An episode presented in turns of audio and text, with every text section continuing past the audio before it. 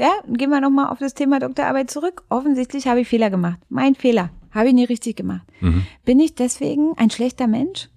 In den Augen einiger schon. Ja. Und ich sage dann aber, okay, ich mache trotzdem weiter, weil ich weiß, dass ich ein Mensch bin, der viel zu geben hat und der auch für das einsteht, was er gesagt, was er versprochen hat. Ja, und das ist doch der Punkt. Wie gehen wir eigentlich überhaupt miteinander um? Willkommen im Hotel Matze, dem Interview-Podcast von Mit Vergnügen. Ich bin Matze Hiescher und ich treffe mich hier mit Menschen, die mich interessieren und versuche herauszufinden, wie die so ticken. Bevor ich euch meinen heutigen Gast vorstelle, möchte ich euch zuerst den Supporter vorstellen. Mein heutiger Supporter ist Heineken. Heineken, das wisst ihr natürlich, ist hier der Dauersupporter im Hotel Matze.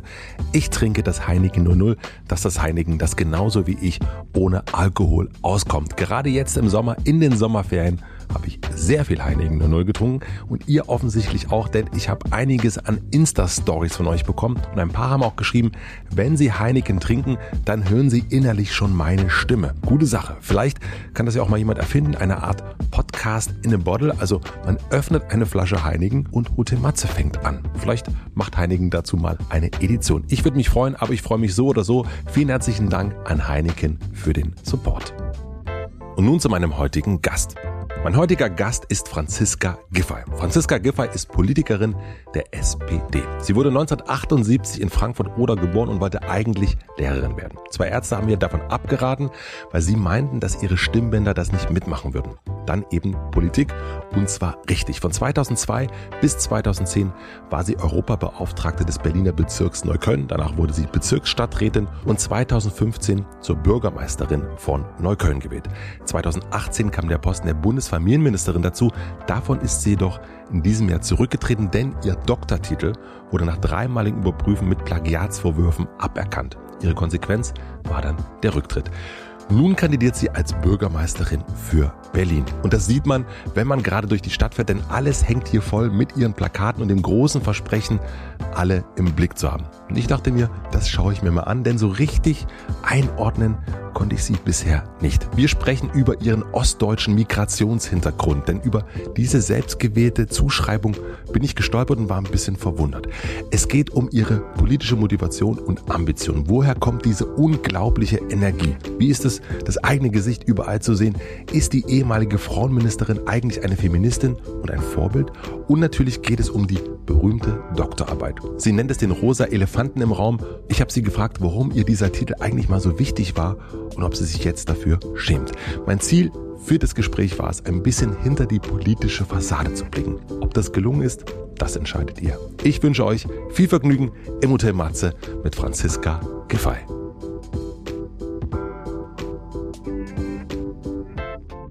Wie geht's dir denn gerade? Ja gut, ja. Könnte ein bisschen mehr Schlaf sein, aber sonst. Wie viel gut. schläfst du gerade? Fünf Stunden so. Hm. Manchmal sechs, wenn es gut läuft. Ich hatte am Wochenende das erste Event wieder, für mich so seit wirklich Ewigkeiten und es war megamäßig anstrengend für mich. Ich habe so einen richtigen Gar nicht mehr gewöhnt. Sozialkater. und dann habe ich heute früh gedacht, wie geht's wo der Frau Giffer jetzt gerade, also die so viel unterwegs sein muss und äh, hier jetzt da ist, danach geht's direkt mhm. weiter und wirklich, ist ein Wahnsinn. Ich, deinen Terminkalender stelle ich mir verrückt vor gerade. Mhm. Es sind jeden Tag zwischen zwölf und 17 Stunden. Und man trifft unheimlich viele Menschen. Und das Wichtige ist immer, dass man bei all der Menge wirklich in dem Moment, wo man irgendwo ist, voll dabei ist bei dem, was jetzt ist. Also ich bin jetzt voll bei dir. Ich habe 100% Aufmerksamkeit für dich und alles andere ist ausgeblendet. Und das ist auch wichtig, dass man das macht und kann, weil man ähm, sonst die Dinge nicht mehr ordentlich sortieren kann. Ich finde ganz entscheidend bei aller Fülle von Terminen trotzdem ähm, bei sich zu bleiben, in der Situation zu bleiben und auch vor allen Dingen ruhig zu bleiben und sagen, okay, jetzt ist das eine dran und dann kommt das nächste. Und dann geht's immer so weiter. Woher hast du das gelernt? Jahrelanges Training. Na, ich mache das ja schon eine Weile. Du machst das schon eine Weile, ja. aber dennoch ist es ja etwas, was uns jetzt nicht so in die Wiege gelegt wird. Also meine Eltern haben mir das jetzt nicht beigebracht. ja, also, also man braucht, glaube ich, wenn man wirklich sich politisch engagieren will, schon auch eine große Liebe zum Menschen, sage ich mal, und dazu, dass man das gerne macht, sich mit anderen auszutauschen und zu begegnen. Also wenn einem das keine Kraft gibt, dann kann man das nicht machen. Mir hat das immer Kraft gegeben. Mir hat in der Corona-Zeit total das gefehlt, dieser persönliche Austausch, vor Ort zu sein, mit den Leuten direkt ins Gespräch zu kommen, auch eine direkte Rückmeldung zu bekommen.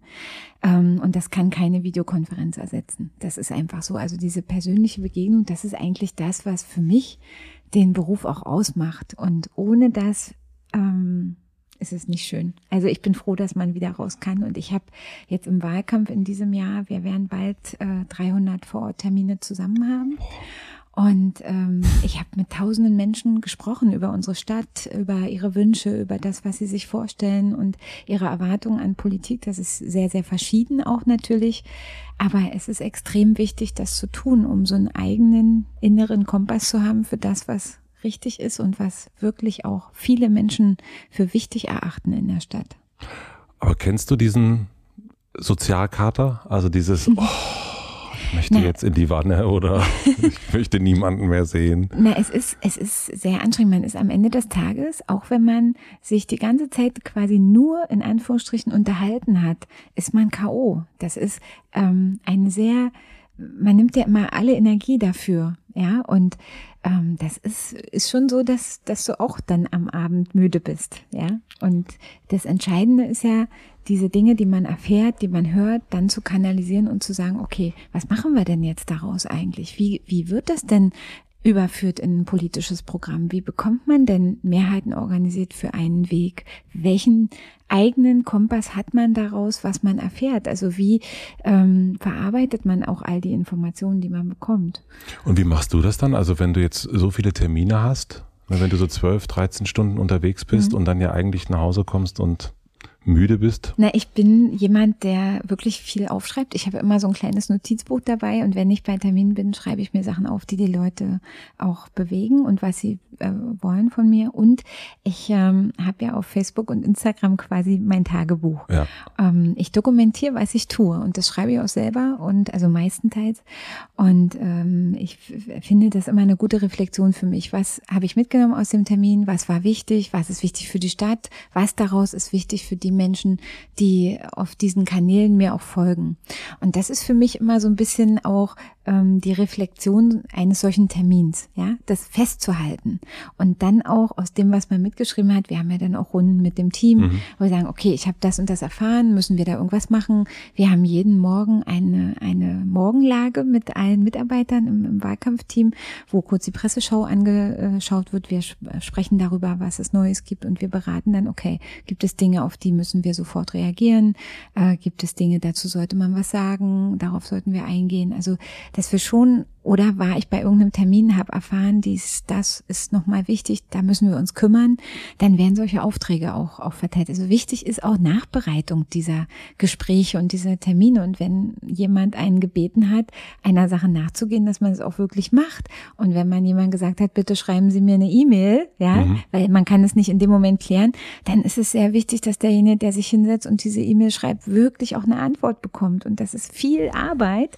Und das auch durchzuziehen, dafür braucht man ein starkes Team. Und da bin ich auch sehr dankbar, dass ich so viele Menschen habe, äh, die das mit mir zusammen machen und da auch hinterher sind, dass die Leute auch eine Antwort kriegen. Da kommen mir zwei Fragen. Die erste Frage, wer kümmert sich um dich? auch mein Team.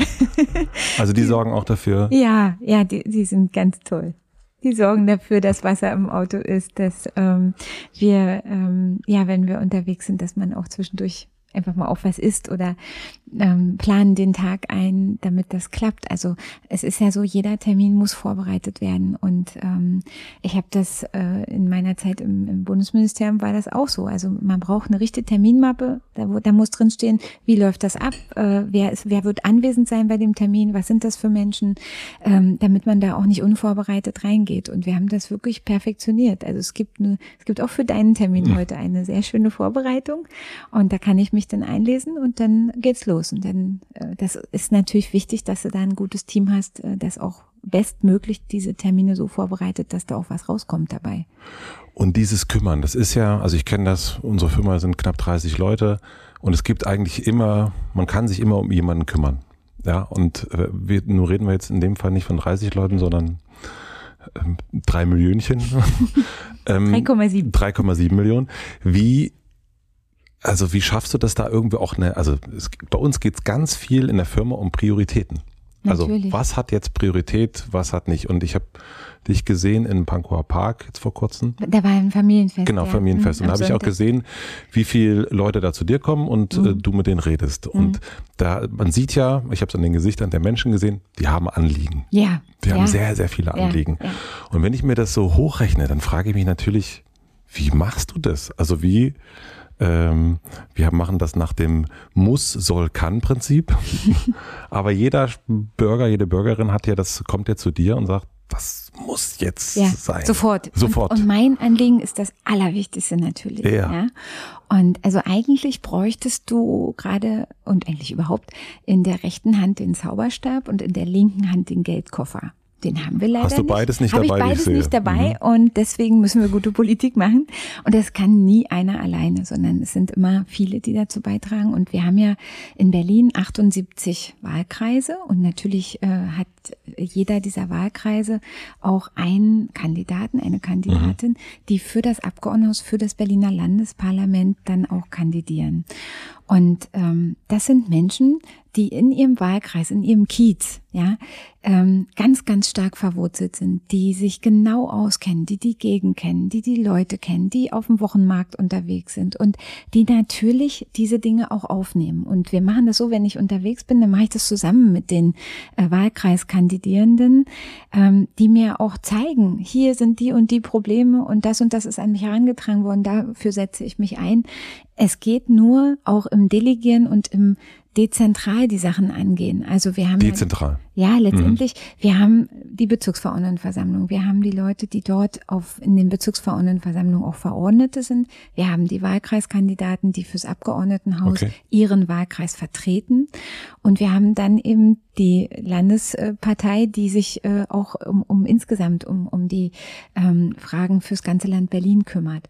Und es ist wichtig, dass da überall Leute sind, die dieses Prinzip hingehen, zuhören, anpacken, auch wirklich leben. Das ist mir auch sehr wichtig, auch in der Frage, wie führen wir eigentlich in so einer Partei? Ich habe gesagt, wir machen keinen Wahlkampf mit Latschenveranstaltungen. Was ist eine Latschenveranstaltung? Klassisch, ein Raum, Stuhl rein, vorne äh, zwei Tische, rote Tischdecken und dann erwartest du, dass Leute kommen und machst quasi Frontalbeschulung. Das funktioniert nicht mehr. Sowas ist früher gemacht worden. Wir können es in Pandemiezeiten, war klar, dass wir sowieso nicht so machen können. Und deswegen ist eben dieses Rausgehen, ähm, auf die Wochenmärkte, in die Kleingärtenanlagen, dort, wo Menschen sowieso sind, ja, und wo sie mit ihren Anliegen kommen können, unterwegs zu sein, auch Tür zu Tür. Wir haben mehrere Kandidierende, die in ihren Wahlkreisen teilweise bis über 8000 Tür zu Tür Besuche gemacht haben. Also die gehen nach Hause und sagen, guten Tag, ich bin von der SPD, ich möchte Ihnen gerne unser Programm hier übergeben, das werden viele Berliner und Berliner erlebt haben. Das können wir, weil wir fast 20.000 Mitglieder haben und weil wir unheimlich viele im Moment auf der Straße haben, die wirklich ackern, das direkte Gespräch so in unser Material an den Mann, an die Frau bringen. Und wir haben auch zum Beispiel eine sehr aktive AG 60 Plus, also das sind die älteren Sozialdemokratinnen und Sozialdemokraten, die machen dann immer große Infostände auf sehr belebten Plätzen und die haben mir berichtet, dass diesmal wirklich das Material geht weg wie warme Semmeln. Die sind das ruckzuck alles los und dann müssen sie abbauen, weil, weil dann das Material aus ist. Also wir haben dieses Mal wirklich positive Rückmeldungen und das freut mich auch sehr. Ich bin ja am Samstag, ich sehe das, dann gehe ich, gehe ich mit meiner Familie über den Wochenmarkt und dann sind dann alle Vertreter, Vertreterinnen von allen Parteien auf allen Stimmt. möglichen Wochenmärkten, hier im Prenzlauer Berg vor allen Dingen. Und während ich da irgendwie das Obst und Gemüse für die Woche kaufe und Zeit mit meiner Familie verbringe, stehen die da stundenlang. Mhm. Warum tun die sich das an? also das, äh, Ja. äh, es ist ja wirklich bei all dem, was man an Politikerinnen äh, auch äh, bashen kann und kritisieren kann, ist immer die Frage, also gerade wenn junge, ich sehe da junge Politikerinnen, denke ich, Wahnsinn, ja, ich, ich habe jetzt hier meine Zeit und äh, ich ja. sag dann die da oben und die stehen aber da den ganzen Tag. Genau. Und warum? Ja. Also warum äh, tun die sich da, also warum tun sie sich das ja, an? Du musst ja auch sehen, dass nicht nur das am Infostand stehen, es sind die endlosen vielen Abendsitzungen, die verbracht werden, um zu diskutieren über den besten Weg. Es sind auch zum Beispiel, wenn dann alle immer sich aufregen, ja, jetzt ist hier schon wieder die ganze Stadt plakatiert, ne? Das hm. machen Leute ehrenamtlich. Also, dass die Plakate hängen, ist ehrenamtliches Engagement. Warum? Sie machen es, weil sie, also man kann ja fragen, womit fängt eigentlich politisches Engagement an? Ähm, eigentlich fängt es aus meiner Sicht immer damit an, dass man sich erstens für mehr interessiert als nur für sich selber und zweitens, dass man sagt, man sieht irgendetwas, was in dem Umfeld, in dem man lebt, nicht in Ordnung ist und man möchte daran was ändern und man gibt sich nicht mit dem Meckern zufrieden, mhm. Also das erste eben sich mehr interessieren als für sich selber. Zweitens sehen, dass es Handlungsbedarf gibt. Und drittens nicht nur einfach zugucken, wie andere handeln, sondern sagen, ich mache jetzt selber was. So. Und diese drei Komponenten, das ähm, ist allen Menschen gemein, die sich ähm, irgendwie an irgendeinem Punkt ihres Lebens entscheiden, etwas zu tun und auch einer Partei beizutreten. Mhm. Bei mir war das auch ein Prozess, der sich so ein bisschen hingezogen hat. Ich war so ein bisschen, ich bin ja, ähm, habe ja wie du, ähm, ähm, bin ich in einem anderen Land geboren, ähm, das es heute nicht mehr gibt. Ich bin in Frankfurt-Oder geboren. Ich habe ähm, eine ostdeutsche Anfangsbiografie und bin ähm, eigentlich eher immer so skeptisch gewesen bei Partei und so. Mhm. Und auch meine Eltern haben sich da eher mal äh, bedeckt gehalten und sind ähm, da nicht in, äh, in Verbindung gewesen. Und deshalb war das für mich ein Riesenschritt zu sagen, ich trete in eine Partei ein. Aber bei mir war es so, ich habe in Neukölln gearbeitet, habe gesehen, wie viele Kinder in sozial schwierigsten Verhältnissen leben. Ich habe dort Projekte gemacht für, für Kinder, für Jugendliche mit EU-Fördergeldern und so weiter. Und irgendwann habe ich gesagt, das schönste Projekt kann aber nicht die Strukturen ändern. Und wenn wir was verändern wollen, dann muss man sich einbringen. Und dann war für mich klar, ich will in eine Partei gehen, die eben ganz stark diese Frage, wie kriegt man Bildungserfolg abgekoppelt von sozialer Herkunft in ihrem Programm verankert hat. Dafür mhm. arbeiten, dass es jedes Kind packt. Das wollte ich machen. Und für mich war die SPD die Partei, die das verkörpert. Und deswegen bin ich dann dort eingetreten. Hattest du aber auch, hast du dir auch andere Parteien angeguckt? Also hast du dir ja. auch angeguckt, CDU, FDP, Grüne? Naja, eigentlich war das schon immer klar. Ich wollte in eine soziale und demokratische Partei. Eine, das, das war eigentlich immer klar. Und ich habe auch in Neukölln bin ich natürlich auch geprägt gewesen durch, durch Heinz Buschkowski, der damals als äh, Bürgermeister in Verantwortung war, Sozialdemokrat war. Irgendwie war das immer klar. Also wenn eine Partei, dann die Sozialdemokratie. Und dann dachte ich, ich gucke mir das da mal an, ja. Mhm. Und das Erste, was die brauchten, war jemand, der die Kasse macht. Ja.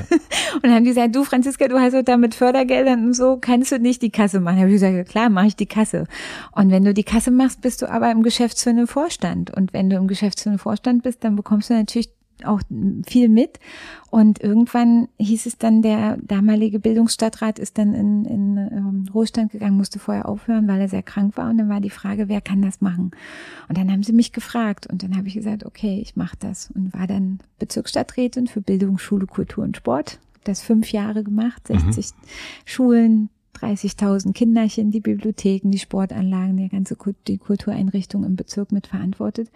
Und das hat mich schon sehr geprägt, weil ich auch gesehen habe, diese ganzen großen sozialen Probleme in einem Brennpunkt, wo eben 80 Prozent der Kinder in Nordneukölln im Sozialleistungsbezug sind und diese ganzen schwierigen Probleme, vor denen wir da stehen, die Überzeugung, dass wenn die Eltern nicht ausreichend unterstützen können, dann wir von anderer Seite, von staatlicher Seite unterstützen müssen durch gute Ganztagsangebote, Schulsozialarbeit, Neuköllner Schwimmbär und alles, was wir da so gemacht mhm. haben, um, um den Kindern die gleichen Chancen zu ermöglichen. Und irgendwann stand dann eben die Frage, Heinz Buschkowski ging in Ruhestand, kannst du dir vorstellen, die Nachfolge. Und das habe ich dann gemacht und ähm, bin dann auch wiedergewählt worden. Und eigentlich war der Plan ja, ich bleib bis 2021 ja. Bezirksbürgermeisterin. Und dann, ja, dann hat der Christian Lindner gesagt, er will nicht auf Bundesebene. Und dann nahm das Schicksal seinen Lauf. Und dann bin ich 2018 dann Bundesministerin geworden. Bist du ihm dankbar? Wem, dem Lindner? Mhm. Ach, na ja, ist jetzt vielleicht ein bisschen übertrieben, aber ich sag mal, manchmal, da sieht man mal, wie sich eben einzelne Entscheidungen auswirken auf tausende Leben von Menschen, nicht? Und wie manchmal Dinge passieren, die man eigentlich selber für sich gar nicht so geplant hatte und dann ist es eben doch so und dann macht man das Beste daraus. Aber wie unterscheidet sich das bei dir? Du bist ja einerseits, das sagst du ja auch, ne, anpacken, anpacken, anpacken und auf der anderen Seite äh, ja auch gefühlt so ein bisschen auf deine Schiene so gestellt worden. Mhm. Ähm, also wie viel von dem, was, was da jetzt vor mir sitzt, ist äh, gemacht und wie viel davon ist gemacht worden? Man kann das jetzt nicht prozentual sagen, aber dein Gefühl? Ich würde mal sagen, es ist immer so, ähm, dass das Leben Chancen und Möglichkeiten bereithält und ähm, Aufgaben auch einen finden, ja. Aber der entscheidende Punkt ist, man muss die denn auch machen. Also du musst dann auch springen, ja. Es gibt immer wieder Fenster von Möglichkeiten, die sich öffnen. Es gibt Fügungen, es gibt Aufgaben, die vor einem liegen, wo man sich entscheiden kann. Nehme ich diese Herausforderung jetzt an oder sage ich, nein, lieber doch nicht, ja. Und ich habe mich eigentlich immer dann entschieden, okay, wenn so eine Aufgabe dann da war, ich mache das, ich ziehe das jetzt durch und ich lasse mich davon auch nicht abbringen. Insofern, die Aufgaben haben mich einerseits gefunden, aber die andere Sache ist ja dann, sie auch anzunehmen. Und wenn man sich dann entschieden hat, auch alle seine Kraft dafür zu verwenden, das ist ja ähm, der zweite Teil, der dazugehört. Und mhm. ähm, ja, das muss jeder für sich entscheiden, wie viel man bereit ist zu geben und wie viel man manchmal auch bereit ist, auch einfach auszuhalten. Denn das gehört auch dazu. Woher kommt das bei dir? Dass du dieses, mh, mm, es gibt ja Menschen, die den Möglichkeiten eher zaghaft gegenüberstehen. Und dann gibt es eben Leute, die sagen, ich, ich pack das mal an. ähm, woher kommt das bei dir? Wir können gerne es mal gibt, zu. Äh, es genauso, genauso die. Es gibt die, äh, zwei Gruppen von Menschen eigentlich. Ne? Findest du überall, egal wo du hinkommst. Es gibt die Möglichmacher und es gibt die Bedenkenträger. Ja? ja. So, ich bin immer dafür, möglichst viele Möglichmacher zu versammeln und dann was Gutes zu bewegen. Dann kommt mhm. man auch weiter. Ich bin so ein bisschen, vielleicht ist das auch auch meine eigene ähm, ja Kindheit so. Das war eigentlich immer geprägt von ja das Beste aus dem machen, was so da ist, ja, mit den vorhandenen Ressourcen flexibel umgehen. Und als dann die Mauer fiel, meine Eltern sind damals beide auch arbeitslos geworden. Es veränderte sich alles komplett, das ganze Leben. Und ähm, dann auch eben nicht verzagt zu sein, sondern zu sagen, okay, dann ähm, gucken wir jetzt, wie es weitergeht. Ähm, meine Eltern haben damals dann auch beide ähm, nochmal komplett von vorne angefangen mit ihrem beruflichen Leben und haben das Beste daraus gemacht und ähm, aber gab es einen Moment, wo die wo es hätte auch sein können, dass die, naja, was man als Wendeverlierer bezeichnet hätten werden können. Also liegt das, hätte das in der Familie Söke überhaupt äh, drin liegen können? Also auch da gibt's ja Unterschiede. Hm, ja, ich meine, weißt du, also letztendlich ist ja auch die Frage, wann ist, wann hat man eigentlich verloren? Ja, also das ist ja, äh, was ist Gewinnen eigentlich an der Stelle? Ist Gewinnen, wenn man zufrieden ist mit seinem Leben, so wie man es hat, oder ist Gewinnen nur dann, wenn man einen Haufen Kohle verdient? Ähm, ist Gewinnen, wenn man seinen Plan so ausführt, wie er ist, oder ist Gewinnen, wenn man Veränderungen, die man nicht planen konnte, einfach gut meistert? Das ist eine Frage, wie man selber damit umgeht. Und das ist ja auch mit Krisen immer so. Wenn es eine schwierige Lebenssituation gibt, entscheidend ist ja gar nicht die schwierige Lebenssituation selber, sondern eigentlich der Umgang damit. Und ein optimistischer, ein zuversichtlicher Umgang, auch mit der schwierigsten Situation, kann uns stark machen. Und das ist das, was, glaube ich, auch ausmacht, ob jemand sich als Verlierer, Wendeverlierer oder wie auch immer fühlt oder sagt, okay, es war nicht einfach, wir haben aber das Beste daraus gemacht und die Möglichkeiten, die sich aufgetan haben, auch genutzt. Und nicht, waren nicht verzagt. Ja, das, das habe ich bei ganz vielen Ostdeutschen auch erlebt, dass sie nicht verzagt waren, sondern dass sie schwierige, höchstgradige Veränderungen gut gemeistert haben. Und das ist eine große Leistung, die mir manchmal ein bisschen zu wenig gewürdigt wird in der Sichtweise auf Ost und West. Ja. Mhm. Jetzt sind wir bei einem ganz anderen Thema, aber ich meine nur mal so. Also ich, ich weiß nicht, wo sie herkommt, keine Ahnung. Ich bin ein grundoptimistischer Mensch. Aber sind deine Eltern auch so optimistisch gewesen? Also meine Eltern waren, als die, als die Mauer fiel, einfach maximal verunsichert. Das, das war eine unsichere Zeit, natürlich. Also das wäre alles andere, es wäre auch nicht in Ordnung, das zu sagen. Natürlich war das eine sehr verunsichernde Zeit. Man wusste nicht genau, wie es weitergeht. Und wenn alles, was ähm, bisher war, wegbricht, dann ist es manchmal auch schwer, optimistisch zu sein. Ja. Aber zu sagen, wir, machen jetzt das Beste draus. Es ist so, wie es ist. Und wir ähm, verwenden unsere Kraft ähm, darauf, auch für die Neuorientierung nach vorne zu gucken und nicht zu jammern und zu klagen. Das ist so eine Grundeinstellung, glaube ich, die einem in ganz vielen Situationen auch helfen kann, ohne dass man über äh, überschäumend ist, ja, und mhm. jetzt völlig unrealistisch. Äh, ich glaube, das ist den Ostdeutschen jetzt auch nicht so in die Wiege gelegt, würde ich mal behaupten. Stimmt, ja. Ja, aber einfach aus, aus wenig viel zu tun. Das ist, glaube ich, den Ostdeutschen schon in die Wiege gelegt. Ja, Regine Hildebrand hat mal das gesagt, aus Schiete Bonbon machen. Mhm. Genau so ist mhm. es.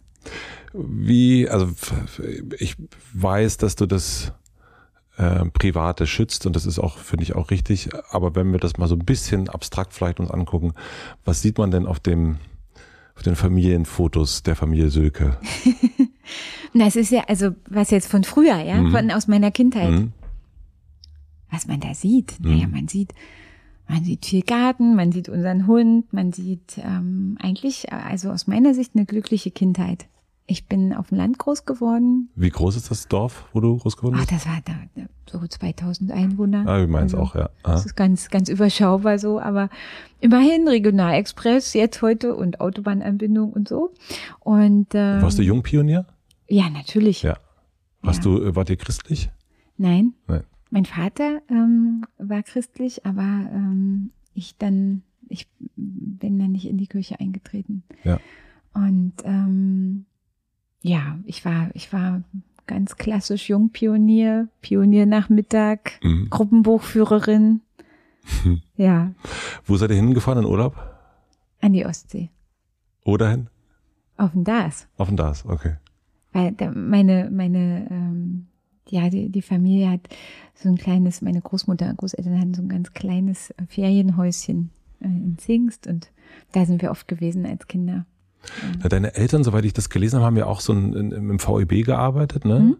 Volkseigener Betrieb, Volkseigner, musst du nochmal sagen, das, muss man das weiß sagen. nicht jeder. Das weiß nicht jeder, stimmt. Volkseigener Betrieb. Und wir hatten äh, vom Betrieb von meines Vaters, der, äh, wo er gearbeitet hat, da gab es dann irgendwie verschiedene Ferienorte, wo mhm. wir dann mhm. irgendwie so hingefahren ja, wurden. Ja, habe ich auch mal mitgemacht. Und das fand ich als Idee total super und finde ich eigentlich schade, dass es das nicht mehr gibt. Also haben wir uns auch selber mal überlegt, bei Mitvergnügen sowas mal zu machen, dass man ja. irgendwo so ein mhm. Die so Betriebe Ort hatten eigene Ferienlager. Ich weiß ja. nicht, in Großköris war ich da mal Aha. mit Neptunfest und Bungalow und allem so, was so zum Ferienlager dazugehört, genau. Ähm, ja, Klar, also äh, sich darüber Gedanken zu machen, wie Familie und Beruf vereinbart werden kann in den Ferienzeiten und äh, auch Ferienangebote von den Betrieben zu organisieren, äh, das ist schon eine schöne Sache. Mhm. Wird übrigens habe ich in meiner Zeit als Familienministerin ein Förderprogramm gestartet für Betriebe. Ähm, sowohl Betriebskita-Förderung als auch Ferienprogrammförderung gibt es immer noch. Also wenn Betriebe hier zuhören, die sagen, wir würden gerne sowas machen, es gibt theoretisch die Möglichkeit, auch sogar Bundesfördermittel dafür zu beantragen. Gut zu wissen. Wie würdest du denn deine Erziehung beschreiben?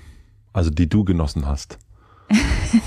Nicht autoritär, aber schon bestimmt. Also ähm, ich habe ich hab, ähm, eine Erziehung genossen, die sehr davon, also von Bestärkung geprägt war, nicht von Druck.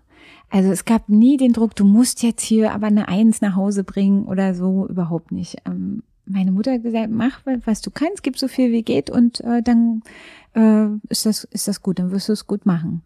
Und also ich habe nie Druck verspürt. Ich war dann auch eine gute Schülerin. Ich habe das, also es ist mir relativ leicht gefallen. Ich habe auch was gemacht, aber ähm, das war eigentlich immer so, wir stehen hinter dir, egal was passiert. Das wow, ist, toll.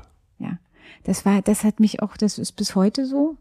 Ähm, meine Eltern stehen hinter mir, egal was passiert. Die werden immer zu mir halten und das bestärkt einen extrem. Und das versuche ich meinem Sohn auch mitzugeben. Sorgen? Mussten die sich mal um dich sorgen? sorgen. Na, ich glaube, Eltern machen sich doch immer Sorgen, oder? Dass es ihren Kindern gut geht. Na, manche zeigen's, andere kriegen das so gut verborgen.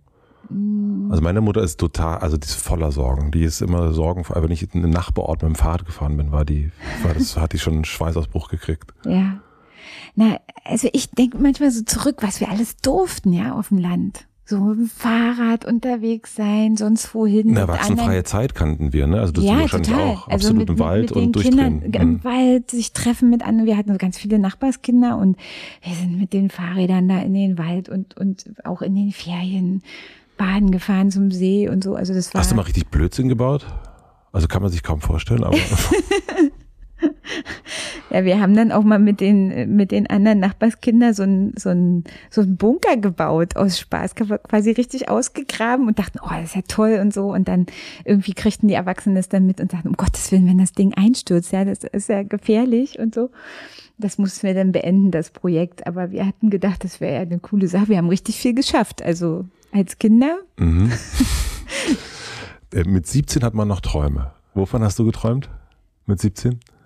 Na, ich wollte, weißt du, als dann die Mauer fiel, ich war ja wie gesagt elf und ähm, es eröffneten sich ja super viele Möglichkeiten plötzlich. Also ich habe das als, als wie so ein, so ein Vorhang empfunden, der aufgeht und die Welt ist plötzlich da, ja. Also fing damit an, dass man eben nicht nur Russisch lernen konnte, sondern auch Englisch und Französisch. Was du ja dann studiert hast, ja. Ja, ich konnte dann beide Fremdsprachen, Englisch und Französisch. Das wäre sonst nicht möglich gewesen. Wir konnten das erste Mal ähm, auch ins Ausland auf eine Klassenfahrt fahren dass äh, man konnte im Studium ein Auslandspraktikum machen und, und all das und plötzlich diese ganzen Reisemöglichkeiten auch gefördert. Ich, also meine Eltern hatten ja nicht viel Geld, aber es war möglich eben auch, ähm, sich um Programme zu bewerben, wo man mitmachen durfte, auch wenn ja. man nicht so viel Geld hatte. Und das war für mich so eine Chance und ich wollte einfach ganz, ganz viel die Welt sehen. Also ich habe das dann auch so viel wie möglich gemacht, bin überall, also was immer ging, versucht, ähm, an Stipendienprogrammen teilzunehmen teilnehmen in, in Frankreich, in Straßburg, ähm, in, in den USA und ähm, dann später auch in Brüssel. Und das war einfach, ich, ich wollte unbedingt raus und die Welt sehen. Das war so. Und jetzt bist du in Berlin. ja, ist ja die Welt hier. ja. Naja, äh, also ich sag mal, wenn man dann natürlich auch, auch Mutter wird, dann reist man nicht mehr so viel durch die Gegend. Das ist schon so. Also mit einem kleinen Kind, jetzt ist er mittlerweile ja größer und wir machen zusammen mit ihm auch äh, reisen wir. Aber ähm, das, also ich fand das einfach so großartig, diesen Glücksfall des letzten Jahrhunderts, dass diese Mauer gefallen ist und dass wir in einem freien, demokratischen Land leben, dass, dass wir Teil der Europäischen Union sind. Dieser europäische Gedanke, das hat mich total fasziniert damals als junger Mensch und dass man all diese Möglichkeiten plötzlich hatte, diese Freiheit, das ähm, war einfach mit 17, 18 so, war das sehr prägend für mich. Hätte damals irgendjemand erahnen können, dass dann irgendwann mal über 20 Jahre später die ganze Stadt mit deinem Gesicht zu plakatiert ist? nee. Nee, ich weiß noch, wie wir das erste Mal nach West-Berlin gefahren sind. Das war ja dann, also im, im November 89 für die Mauer und kurz ja. danach dann, war halt Winter, war kalt, dann sind wir auch irgendwie zwei Wochen später das erste Mal dann gefahren. Mit welchem Gefährt? Was Mit dem ihr? Wartburg. Wartburg, oh, ja, die feinen Herren. Ein hellblauer Wartburg. Na, mein Vater ist Kfz-Meister so, gewesen. stimmt, okay, ja. Und der hat den selber aus einem Schrotthaufen, hat er mhm. diesen Wartburg aufgebaut und äh, hat quasi, war das war sein ganzer Stolz, der war hellblau, ich weiß es noch. Und ähm, die Farbe, die ist immer noch, also zumindest so. ja, und dann sind wir halt mit dem Wartburg und man durfte ja nicht äh, direkt nach West-Berlin rein, sondern es war abgemacht, dass die Trabis und Wartburgs auf dem Flughafen Schönefeld abgeparkt ja. wurden und man dann in Busse, die auch mit der Bundeswehr besetzt waren, umstieg und mit den Bussen vom Flughafen Schönefeld dann bis zum U-Bahnhof Rudow fuhr und von Rudow dann mit der U-Bahn bis zum äh, Hermannplatz äh, fahren konnte mit der U7 und dort gab es dann einen Schalter mit dem Begrüßungsgeld und dann sind ja alle ähm, entsprechend mitsamt Begrüßungsgeld in den Karstadt am Hermannplatz und haben den quasi gestürmt. Damit ähm, lief's, damals lief es noch gut für den, für den Karstadt. ja, da war genau, also der war quasi leer gekauft. Was hast du gekriegt? Ich habe ich hab von dem Begrüßungsgeld ein kleines Radio gekauft. Ah. Und das war, es war ja normalerweise ein unerschwingliches Produkt. Ähm, ja. Und äh, dann gab es das aber für einen total okayen Preis. Also man konnte. War dir Musik so wichtig? Ja, ich fand es einfach toll, ähm, dann mit einem eigenen Radio Musik zu hören. Was hast du für Musik gehört? Oh, naja, was so damals so in war. Ich weiß nicht, was war in, in, der, in der Wendezeit dann so. Die erste CD war, war glaube ich, die Ärzte mit so einem Plüsch, so ein hellblaues Plüsch Cover. Kannst du dich noch daran Ja, ja, ja. Ich, ich frage mich gerade, welches Album von denen, also die beste Menschengestalt, die kann man dann später. Das war aber nicht Plüsch. Ich muss das nochmal nachgucken. Ja. Hm? Ich weiß gerade auch nicht. Ja, ja, aber ich weiß, ich habe auch äh, hellblau auch, ne? Ja, hellblau. Hellblau Schon wieder. wieder hellblau, äh, mein Gott. Wieder. Mhm. Ja, das mhm. halt aber, ja, so. Naja, und ähm, ja, und damals, ich hätte mir das echt nicht träumen lassen. Also es war dann, ähm, sind da mit der U-Bahn gefahren. Ich, ich hätte mir nicht träumen lassen. Es war sozusagen das erste Mal, dass ich westdeutschen Boden betreten habe in Rudow und dass das später mal mein Wahlkreis werden würde und dass ich mal Bürgermeisterin dieses Bezirks werden würde, das hätte ich damals nicht also und was sagen deine werden. ehemaligen Schulkameraden, Kameradinnen, wenn die das jetzt so mitkriegen? Also ist das ist das für die so, äh, ja, wussten wir schon immer? Oder, nee, nee. Äh, oder ist das irgendwie so, also wie, wie ist das für die? Wenn die dich, also sie, hast du noch, hast du noch Kontakt? ab und zu, wenn ich so bei meinen Eltern draußen bin, dann trifft man mal den einen oder ja. anderen. Die haben ja jetzt alle auch Familie, Kinder oh. und so. Also immer lustig, wenn man Leute trifft, die man seit 20 Jahren nicht gesehen hat. Und dann sieht man so das Kind in denen. Kennst du das? Ja, klar. Dass, dass man das Kind noch in denen sieht. Und äh, die sind dann aber auch schon natürlich über 40 und man wei weiß aber noch genau, wie die als Kinder aussahen in der Grundschule. Und ähm, ja, die sind schon interessiert daran, verfolgen das und ja, also eigentlich, ich weiß nicht, ob die, das habe ich eigentlich mit niemandem besprochen, ob da einer mal überrascht ist davon oder so. Weiß ich gar nicht. Gibt es einen Unterschied zwischen äh, der Franzi und äh, der äh, Frau Giffey? Also gibt es einen Unterschied zwischen der politischen? Ja, ein bisschen Weiterentwicklung ist schon passiert. Nee, das schon, aber äh, der, also wenn du da unterwegs bist, bist du da, also läufst du da so lang, wie du hierher kommst oder ist, bist du da eine andere Person auch so ein bisschen, also ähm, es gibt so ein, ähm Na, ich, ich fahre jetzt nicht durchs Dorf mit dem Kostüm äh, und, und hochragigen Schuhen, wenn ich zur Kaufhalle will und einfach mal ein Brot kaufen will, ja? Okay. Sondern da fahre ich halt so ganz normal halt. Also Aber gibt es einen Unterschied zwischen den Personen? Also gibt es eine öffentliche Person, nicht nur in, in, in der, im Aussehen, sondern auch in, in, in, in dem, was du zeigst? Nee. Also eigentlich, ich bin ich. Und ähm, natürlich, wenn man in einer, in einer äh, Rolle ist, die jetzt sagt, wir, wir reden jetzt über, keine Ahnung, ähm, Stadtentwicklung in Berlin, ja. dann ähm, wird es eine andere Seriosität geben, als wenn ich mich mit dem Nachbarn über den Gartenzaun über das äh, darüber unterhalte, wie weit denn die Tomaten schon sind, ja.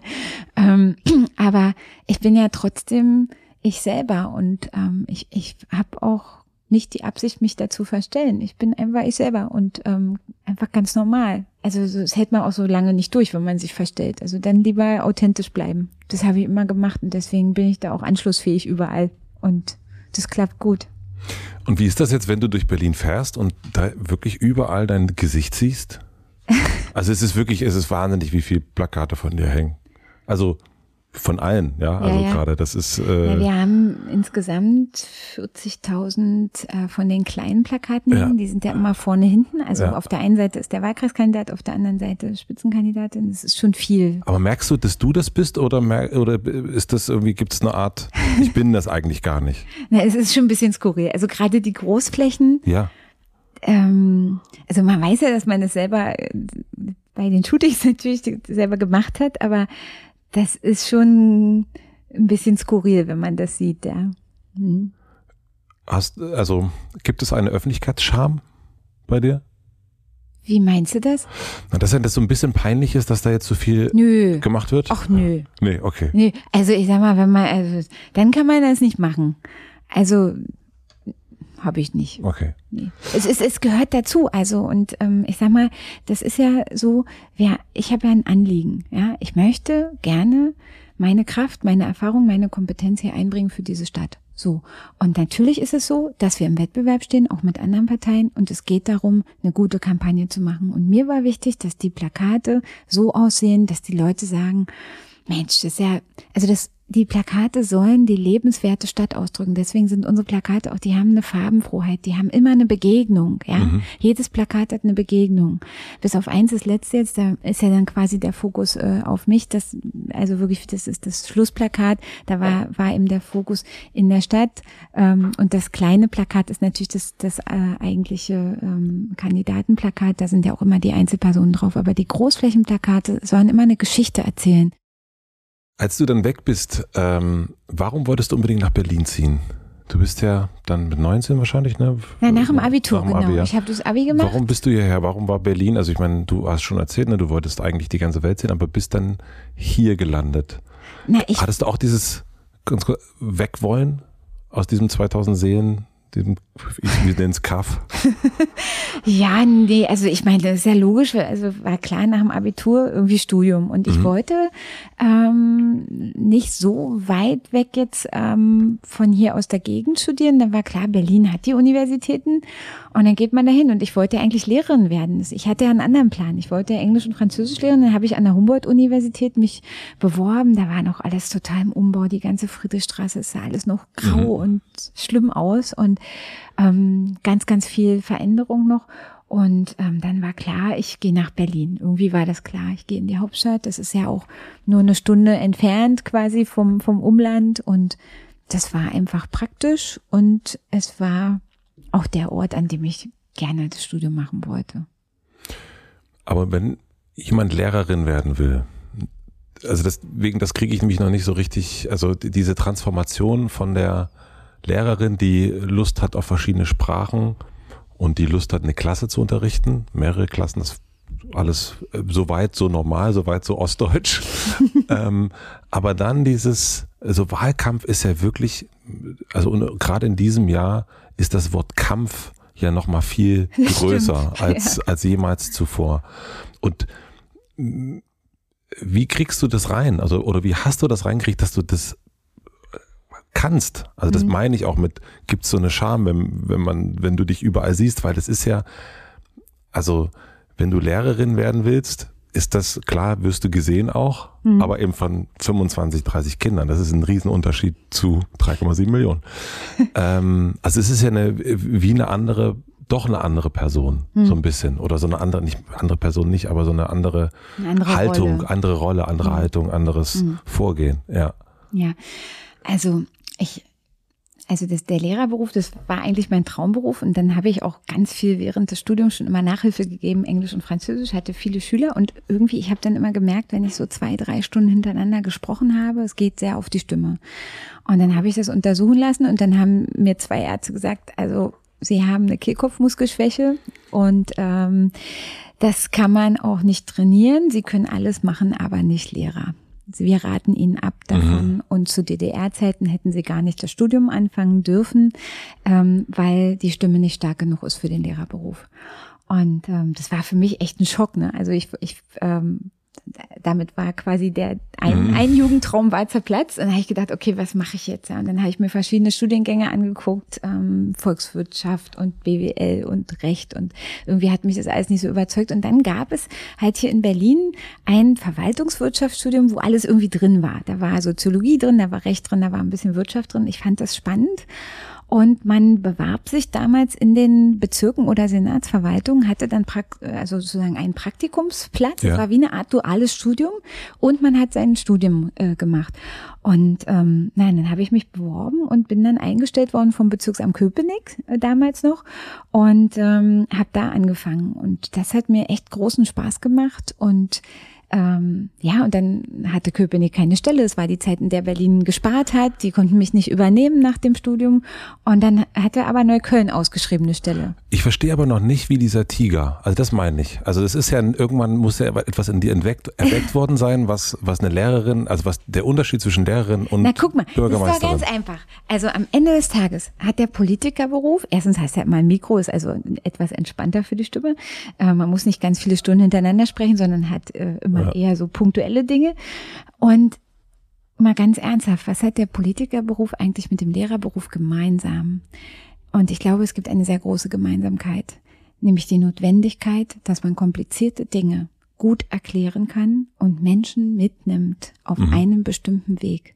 Und das ist etwas, was mich immer beschäftigt hat. Wie kriegt man diese komplexen politischen Zusammenhänge, all diese Schwierigkeiten, die Probleme, die komplizierten Dinge so vermittelt, dass Menschen sie verstehen können, dass sie sie behalten, dass sie sie auch im Bestfall gut finden, ja, die Entscheidungen, die getroffen worden sind, weil das macht letztendlich auch eine gute funktionierende Demokratie aus, dass Menschen verstehen können, warum entschieden wird. Ich habe es immer wieder erlebt, auch in meiner Zeit als Bezirksbürgermeisterin.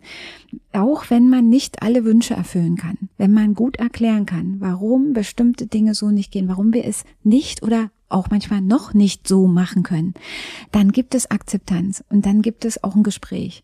Und das ist etwas, was sehr viel damit zu tun hat, wie man Dinge vermittelt. Und deshalb habe ich auch als Bundesministerin das gute Kita-Gesetz gute Kita-Gesetz genannt und nicht, wie es eigentlich vorgesehen war, Kita-Qualitätsentwicklungsfinanzierungsgesetz. Mhm. Ja?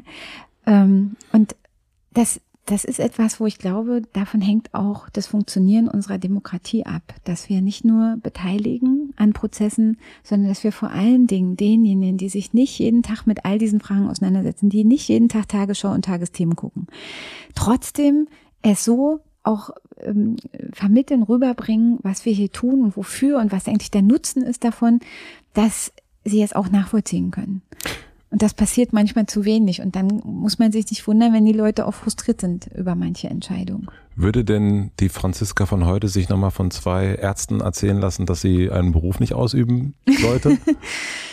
ah, naja, ich habe das ja selber gemerkt damals, dass ich, dass das schon, ich bin ja nicht umsonst hingegangen, habe das kontrollieren lassen. Also ähm, das war so ein klassischer Fall von, okay, Leben ist das, was passiert, während du eifrig dabei bist, andere Pläne zu machen. Mhm.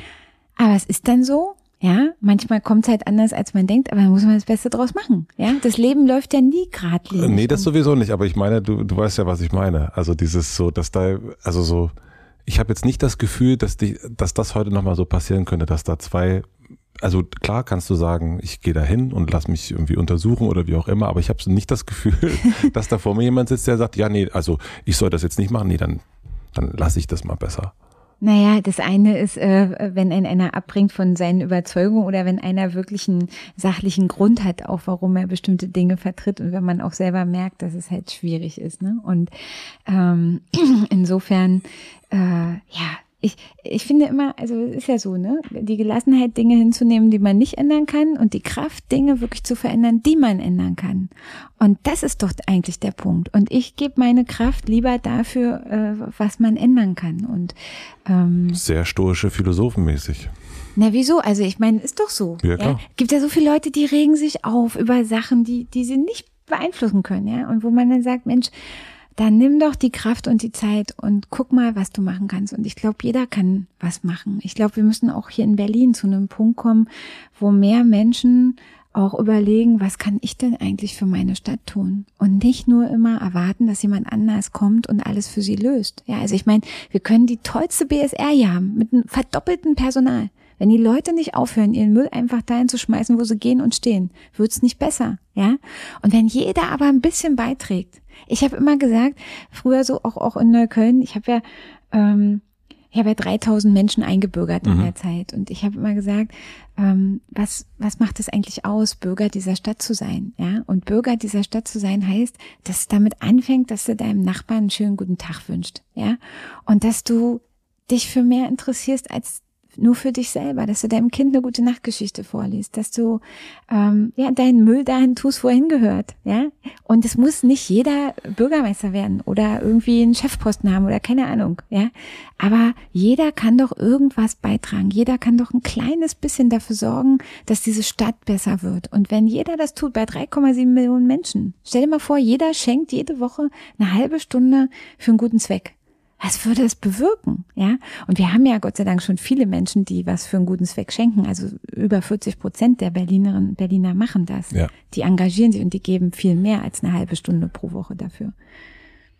Ich bin, ich würde noch eine Sache zu dieser äh, deiner ostdeutschen Biografie fragen wollen. Du hast das ähm, mit Herrn Scholz äh, hier in Berlin hast du, hast du gesagt, dass du Migrationshintergrund hast, ostdeutschen Migrationshintergrund. ja, das war eher scherzhaft gemeint. Und da bin ich so ein bisschen drüber gestolpert. Also warum betonst du das so und fühlst du dich ernsthaft als Migrantin? Ach, nein, also ich sag mal so, ich fühle mich schon sehr häufig in einer Situation, wo die Unterrepräsentanz einer bestimmten Bevölkerungsgruppe, nämlich der Ostdeutschen, vergleichbar ist mit der Unterrepräsentanz von Menschen mit Migrationshintergrund in den Führungsetagen unseres Landes. Und in diesem Zusammenhang, ähm, das kann man nicht gleichsetzen, will ich auch gar nicht sagen. Aber ich habe das erlebt und das ist mir auch nochmal wirklich in der Zeit äh, im Bund sehr bewusst geworden. Ja, erstens, wie waren die Reaktionen, ähm, dass jemand aus Ostdeutschland Teil dieses Bundeskabinetts wurde? Der Kampf auch dafür. Die ostdeutschen SPD-Landesverbände haben sich ja sehr dafür stark gemacht. Es war ja am Anfang eine Diskussion, wie ist das Bundeskabinett zusammengesetzt? Ja, es gibt eine Ostdeutsche, das ist die Kanzlerin. So, mhm. und da haben ja die ostdeutschen SPD-Landesverbände ganz klar gesagt, das geht so nicht. Wir wollen eine Person von der SPD, die noch aus dem Osten kommt und da auch eine Anfangsbiografie zumindest hat. Und ähm, dann, als ich das wurde, habe ich auch gemerkt, wie vielen Menschen das wichtig ist. Äh, wie oft habe ich gehört, dass Leute gesagt haben, eine von uns, mhm. ja, in Anführungszeichen, sitzt da am Kabinettstisch. Das ist gut so. Wir fühlen uns repräsentiert, ja. Und da ist mir das nochmal bewusst geworden, wie wichtig dieses Thema Repräsentanz eigentlich ist. Und wir sehen dann, äh, überall, wo ich hinkam, egal wo, in den Staatssekretärsebenen, in den Abteilungsleiterebenen, in den Gerichten, in den Universitäten, die Präsidenten, die Zeitungsverleger. Ich war mal bei den deutschen Zeitungsverlegern, 40 äh, äh, Männer, irgendwie zwei Frauen. Und dann habe ich gefragt, ist irgendjemand hier ähm, äh, aus dem Ostteil. Und dann sagte, sagte einer, ja, ich bin mit einer Frau aus Dresden verheiratet. Ja, zählt das auch? Ja, und, und dann sagt man so, Mensch, also, und, oder wenn Sie gucken in den, in den, in den Führungsetagen des Landes, in den DAX-Unternehmen, ja, oder in den großen Firmen. Es sind sehr, sehr wenige Frauen dort in Führung aber noch viel weniger Menschen aus Ostdeutschland Warum ist das findet so? man nicht, ja. Und deswegen ist das manchmal kann das Gefühl aufkommen, ja, wir haben weniger Ostdeutsche als Westdeutsche, das äh, hängt ja auch damit zusammen, dass äh, einfach die Bevölkerung unterschiedlich groß sind. Aber trotzdem sind es gemessen an der Zahl derjenigen, die in der Bevölkerung sind, immer noch viel weniger Menschen. Und man kann sich wirklich fragen, woran liegt das eigentlich? Es kann ja nicht sein, dass die Leute, die im Osten geboren, aufgewachsen, sozialisiert worden sind, weniger talentiert sind, weniger begabt sind. Ja. Und ähm, was würdest du sagen, hast du anders gemacht? Also deine Karriere ist ja eine ganz andere. Eben, du bist da. Mhm. Ähm, wenn du dir das, wenn du dich mal sozusagen nach deinem langen Arbeitstag im Reflexionsmodus befindest, ähm, was ist da anders? Also, ich weiß nicht, ich, ich hatte Menschen, die mich unterstützt haben auf dem Weg. Das muss man sagen. Ähm, haben andere aber auch. Ja, es ist eine Mischung aus Menschen, die einen unterstützen. Es ist auch, auch manchmal ein bisschen Glück dabei, Zeitpunkte, die zusammenpassen müssen, Möglichkeitsfenster, die sich öffnen. Und am Ende dann auch, dass man springt, dass man es dann wirklich auch macht, ja, und selber will.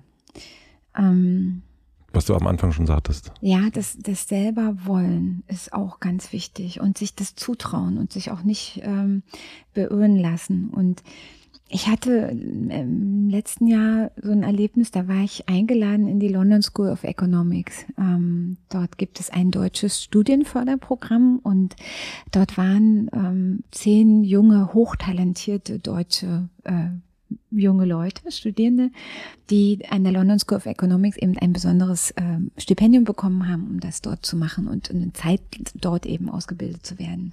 Taffe Leute. Und wir saßen mit denen dann am Tisch mhm. und alle stellten sich ganz selbstbewusst vor und so und super. Und dann waren zwei junge Frauen, an die ich mich sehr erinnere, die sehr zurückhaltend waren. Es war eine junge Frau mit Migrationshintergrund und eine aus Halle, die dann sagte, ja, sie hat ja auch dieses Stipendium bekommen und ihre Mama, die ist ähm, Altenpflegerin und ähm, eigentlich hätten, hätten sie gar nicht das Geld und sie weiß eigentlich gar nicht, ob sie hier richtig ist, weil alle erzählten, was sie denn schon alles gemacht haben und wo sie überall schon im Ausland waren und Unterstützung und die International School und weiß ich was. Und die sagte dann am Ende, sie weiß gar nicht, ob sie hier richtig ist, weil eigentlich hat sie gar nicht die finanziellen Mittel, um hier an so einer Schule zu sein. Und nur über das Stipendium ist das überhaupt möglich. Und diese Frage, ich weiß ja nicht, ob es so richtig ist. Ich habe mich dann noch mit ihr unterhalten, habe gesagt, doch, sie sind richtig. Diese Frage dürfen Sie sich nie stellen, ob sie richtig, sie sind hier richtig. Und sie werden ihren Weg machen. Und sie hatte aber in ihrem Umfeld kein Vorbild dafür. Weil dort, wo sie groß geworden ist, in, in ihrem Umfeld, waren einfach war niemand anders vorher an der London School of Economics. Ja, und das ist etwas, mm, was immer noch im Osten eben verschieden ist, wenn man sich anguckt. Ich habe mir das auch äh, in, in, in der Zeit eben als Bundesjugendministerin dort. Wir haben ja das deutsch-polnische Jugendwerk, wir haben das deutsch-französische Jugendwerk. Wenn man sich anguckt, wer an diesen großen internationalen Jugendaustauschprogrammen teilnimmt, dann ist es immer so, dass viel mehr junge Leute aus dem Westen des Landes daran teilnehmen. Die haben einen anderen Zugang dazu, vielleicht auch immer noch eine andere Unterstützung, sowas zu machen und auch viel mehr Vorbilder, weil es eine viel längere Tradition gibt, dass man an solchen Sachen teilnimmt, ja. Und da müssen wir, glaube ich, wirklich noch viel tun, dass auch die jungen Leute ähm, im Osten des Landes, die vielleicht nicht die gleiche Unterstützung, nicht auch bei ihren Eltern logischerweise nicht so eine Biografie haben, die hatten in ihrer Jugend vielleicht nicht diese Möglichkeit. Dass wir aber sagen, auch die junge Generation Ost muss dabei unterstützt werden, um dafür zu sorgen, dass wir eine gleichberechtigte Repräsentanz auch haben, auch in den Führungsetagen des Landes, weil Talent und Begabung sind immer gleich verteilt in jeder Gruppe. Und es kann nicht sein, dass eine bestimmte Gruppe in allen Führungsetagen des Landes so gut wie nicht vorkommt. Und das beschäftigt mich schon, wie wir das verändern können, weil das hat auch was mit Gerechtigkeit zu tun. Würdest du sagen, dass du von deiner Herkunft, deiner ostdeutschen Herkunft eher profitiert hast? Oder hat sie dich eher behindert? Nee, beides nicht. Also ich habe, ich war ja hier in, ich meine, meine Berufstätigkeit, ich habe 16 Jahre in Neukölln gearbeitet. Ich meine, das ist ein Bezirk mit über 150 Nationen. Ich habe bei jeder Einbürgerungsfeier immer gesagt, wichtig ist nicht, woher du kommst, sondern wer du sein willst. Da bin ich auch heute noch von überzeugt. So eine Stadtgesellschaft oder überhaupt eine Gesellschaft müssen wir bauen. Wichtig ist nicht, woher du kommst, sondern wer du sein willst. Wenn wir das schaffen, dass unsere Kinder, unsere Jugendlichen in einer Atmosphäre, in einem gesellschaftlichen Rahmen aufwachsen, aufwachsen, der ihnen das ermöglicht. Dass es nicht wichtig ist, ob die Eltern viel oder wenig Geld haben, ob sie Deutsch sprechen oder nicht, ob sie aus Ost, Nord, Süd, West kommen, sondern dass sie die gleichen Chancen haben. Dann haben wir unser Ziel erreicht. Und deshalb war das für mich in der Neuköllner Zeit eigentlich gar nicht so ausschlaggebend, ob ich jetzt aus Ost oder West. Wir haben eine riesen multikulturelle Gesellschaft gehabt, Integrationsprobleme en masse, ja. Und die mussten gelöst werden. Und da war wichtig, mit den Leuten zusammenzuarbeiten, die Möglichmacher waren. Also die, ich finde besser die Einteilung äh, in Möglichmacher und Bedenkenträger und dann zu sagen, okay, die Möglichmacher müssen zusammenkommen und die Probleme lösen. Und mir ist da ehrlich gesagt ziemlich schnuppe, woher die kommen, sondern ich möchte, dass wir die Besten zusammenholen, die was Gutes bewegen können. Und ähm, insofern, das war immer mein Anliegen und ob nur Ost, West oder sonst was, das hat bei mir in meinem eigenen Leben, in meinem eigenen Wirken gar nicht so die Rolle gespielt. Ich sehe aber, dass es schon so ist, dass eben bei der Frage, wer gestaltet das Land, wer ist in, in Führung, eben dann doch immer wieder man ähm, eher nicht so häufig ähm, Ostdeutsche findet. Obwohl man auch sagen muss, dass natürlich gerade hier in Berlin verschwimmen ja auch die Grenzen. Gott sei Dank. Deswegen habe ich mich auch ja? gefragt, warum du das mit dem Migrationshintergrund sagst. Und deswegen habe ich mich natürlich auch gefragt, eben weil ich das ja auch sehe, ähm, dass wir da sehr unterrepräsentiert sind, äh, wir Ostdeutschen, dass du dich so meldest dass du sagst, hier, ich bin, ich mache mhm. das, äh, geben Sie mir meine Stimme, ich kümmere mich. Und dieses, ähm, diese Verantwortung so anzunehmen und zu sagen, ich mache das, ich kümmere mich, das ist untypisch für, für unsere für unser ja, für unser Menschenschlag. Deswegen hat mich das so interessiert, deswegen mhm. äh, hat mich das so gewundert, dass du das so, dass du sagst, ja, also Frau und Ostdeutsch. Und wir, wir wissen, dass es eben nicht so vertreten ist. Und deswegen fragte ich doch, ne, was, mhm. woher, woher kommt das bei dir, dass du das so machst? Ja, ich, mir, mir fällt es einfach auf und dann denke ich, das kann man ja mal sagen, ja. Und außerdem, ich muss. Ja, nicht nur sagen, sondern ja auch machen. Ja, natürlich. Ja, und da auch einzustehen für. Und es gibt viele ganz, ganz tolle Leute, die, die auch im Osten des Landes ganz viele wunderbare Dinge bewirkt haben. Und im Übrigen auch Menschen, die eine westdeutsche Anfangsbiografie hatten und als junge Leute in den Osten gegangen sind und da mit aufgebaut haben, bis heute da leben. Die sagen, ja, was sind wir denn jetzt eigentlich? Wir sind mit 20, mit 20 hierher mhm. gekommen. Wir sind jetzt seit irgendwie 30 Jahren da. Wir haben unser halbes Leben hier verbracht. Sind wir immer noch Wessis oder Ossis oder wie auch immer? Also wir müssen gucken, wie wir da zusammenfinden, ja, und wie man nicht die Leute in Schwarz und Weiß einteilt, sondern ähm, dafür sorgt, dass eben egal woher jemand kommt, ähm, man das schafft, dass Menschen einfach Chancen auf Teilhabe, auf Entwicklung haben. Und darum geht's. Für was möchtest du Vorbild sein? Dafür, dass man, wenn man an etwas glaubt und für etwas kämpft, nicht aufgibt, sondern weitermacht und sich nicht beirren lässt, auch wenn es manchmal nicht so leicht ist. Erich Kästner hat gesagt, auch mit Steinen, die dir in den Weg gelegt werden, lässt sich etwas Schönes bauen. Und da hat er auch recht. Und das muss man machen, sich nicht beirren lassen. An das, was man glaubt, auch weiter glauben und dafür kämpfen. Und ähm, vor allen Dingen Menschen mitnehmen auf dem Weg, die dabei sind und einen unterstützen. Es gibt so ein schönes Bild. Ähm, haben wir die Zeit noch dafür? Wir, wir haben sowieso noch, wir haben noch oh, ja, okay. erstmal die Hälfte. Also, ah, okay, na gut, okay. Also kennst du die Geschichte vom Steineklopfer? Nee. Ich erzähle dir, also es, es, ist im Prinzip so, du, du hast, stell dir vor, ähm, es sitzt jemand am Straßenrand und klopft Steine und es kommt jemand vorbei und fragt, was machst du da? Und dann sagt er, oh, ich klopfe Steine, es ist sehr mühsam und beschwerlich, aber ich mache das. Dann geht er weiter und kommt zum nächsten, der sitzt auch am Straßenrand und klopft Steine. Und dann fragt er ihn, was machst du da? Und dann sagt er, ich baue ein Rundfenster, aber es ist mühsam und beschwerlich. Und dann kommt er zum dritten und fragt ihn auch, was machst du da? Und er klopft auch Steine. Und er antwortet ihm, ich baue an einer großen Kathedrale und ist stolz, mhm. aller Kraft. Die machen alle drei das Gleiche. Aber der dritte, der weiß, wofür er das macht. Mhm. Und das ist etwas, was ich glaube, was total wichtig ist. Steve Jobs hat mal gesagt, wer Engagement will, muss Sinn geben. Und das stimmt auch, weil es geht immer darum, dass wenn wir wollen, dass eine große Aufgabe gelingt, wir Menschen dazu bringen müssen, dass sie selber sagen, ich will dabei sein, ich will hier mit dazu beitragen. Ich glaube auch, dass wir das zum Beispiel hier in der Berliner Verwaltung auch schaffen müssen, dass wir einen Geist, eine Haltung schaffen müssen, wo Menschen sagen, ich bin einer von 145.000 Menschen, die in dieser Stadt dafür sorgen, im Unternehmen Berlin, dass diese Stadt funktioniert. Ich darf dazu beitragen, dass diese Stadt, die tollste Stadt Europas und der Welt, jeden Tag wieder neu funktioniert und dass es läuft. Ich bin Dienstleister für diese Stadt. Und das wünsche ich mir, dass wir so einen Geist auch wirklich in, unserer, in unser eigenes Management unserer Stadt bekommen. Das ist keine leichte Aufgabe, ich weiß das. Aber ich wünsche mir, dass wir alle miteinander. Ich meine, jeder will doch irgendwie stolz sein auf seine Stadt. Ja, also der Berliner meckert ja immer auch mal ganz mhm. gerne, ja, und sagt, das finde ich nicht gut oder so. Aber oder oder nicht gelobt ist schon äh, mhm. oder nicht gemeckert ist schon genug gelobt. Gibt es ja auch diesen Spruch. Wenn es mir nicht schmeckt, hätte ich es gesagt. genau, so sehr schön auch. Aber irgendwie will doch jeder auch sagen, ey, ich lebe in einer tollen Stadt, ja. Und ähm, das zu vermitteln, diesen Stolz auf diese Stadt und ähm, dass jeder auch was dazu beitragen kann, das finde ich ist eine Aufgabe für die Zukunft. Was ist deine Kathedrale?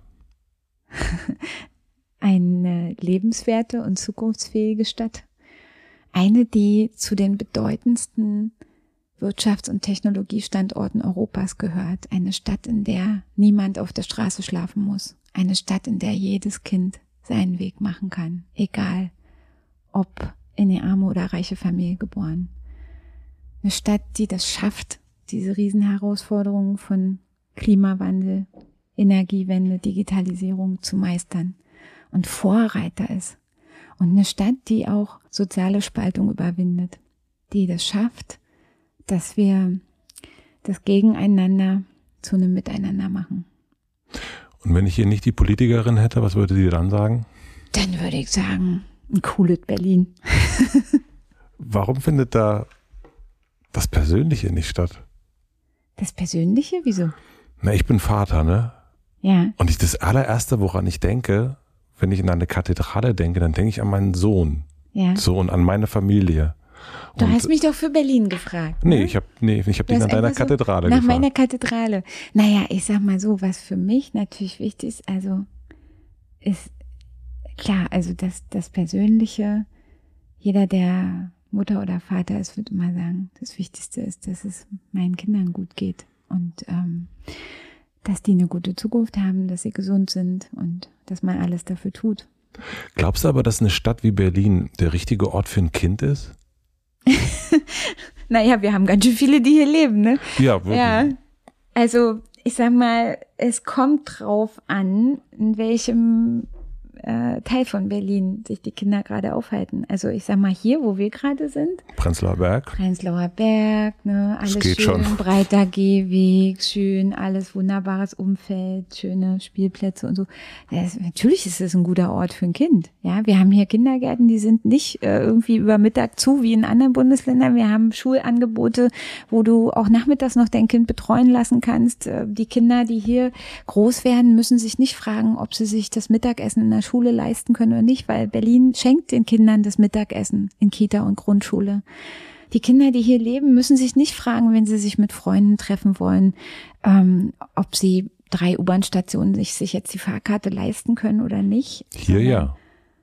Ja, hier können sie sich das leisten, aber woanders ist das ein Problem. Und äh, Berlin hat entschieden, allen Kindern und Jugendlichen, Schulkindern, ähm, die Fahrkarte zu schenken weil wir wollen, dass Kinder teilhaben können, dass sie hier vernünftig ähm, in die Kitas, in die Schulen gehen können, dass sie betreut werden, dass die Eltern auch sagen, ich muss mich nicht fragen, ob ich mir das leisten kann, mein Kind in die Kita zu schicken, sondern das gibt es hier. Das mhm. schenkt die Stadt den Familien.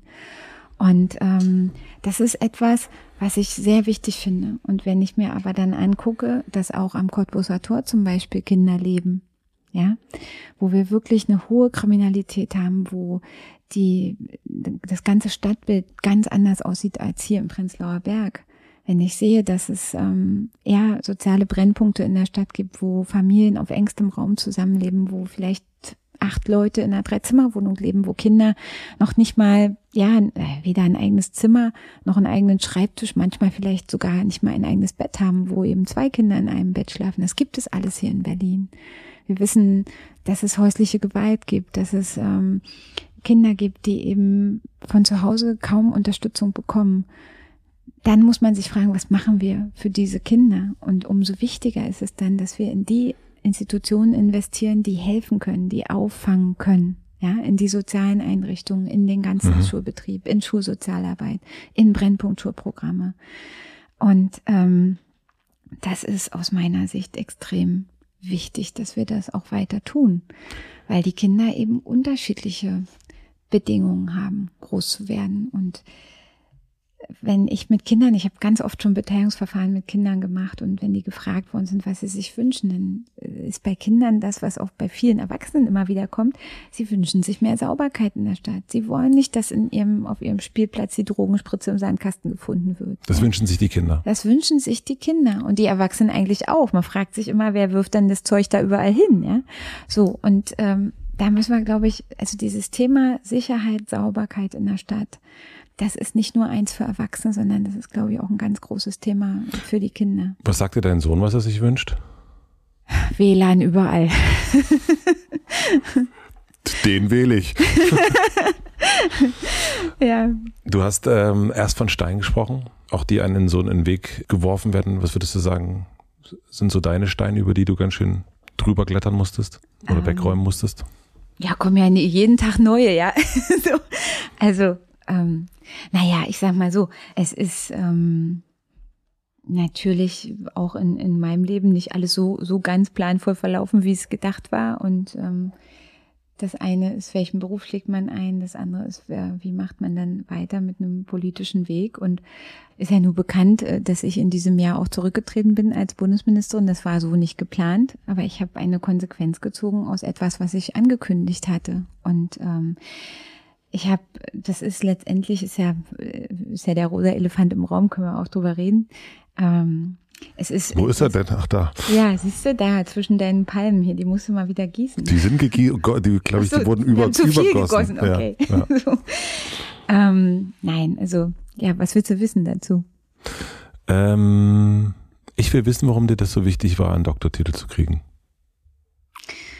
Ähm, ich wollte einfach sozusagen diese, diese Laufbahn, diese akademische Laufbahn komplett machen. Ich habe ja ein Diplom gemacht mhm. an, der, an der Fachhochschule, habe dann die Masterarbeit geschrieben, auch an der Fachhochschule und dann ähm, gab es eben die Möglichkeit, das ist uns damals auch eröffnet worden, also man kann auch noch eben diesen Hochschulabschluss machen, äh, wenn man auf den Master aufdockt und eine Doktorarbeit macht. Und ich habe damals mit sehr guten Ergebnissen das Studium abgeschlossen. Mir ist das auch empfohlen worden, ja. Und dann habe ich auch gesagt, Mensch, das wäre vielleicht eine gute Sache, das zu machen. Einfach um diese Laufbahn auch komplett zu machen. Für mich auch, weil ich das gerne wollte. Und dann musste man ja erstmal, bevor man dann loslegen konnte, noch mehrere Seminare, politische Systeme, politische Theorie. Das musste alles absolviert werden mhm. mit Scheinen, mit äh, Leistungsnachweisen, habe ich alles gemacht.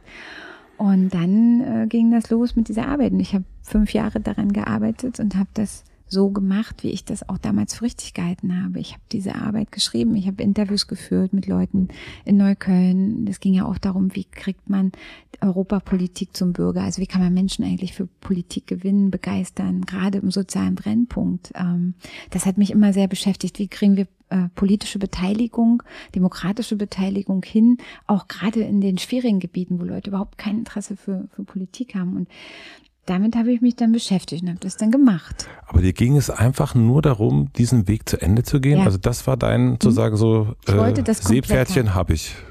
nee, also dritte, nee, Rettungsschwimmer habe ich jetzt auch. Also das sozusagen die Check, Check.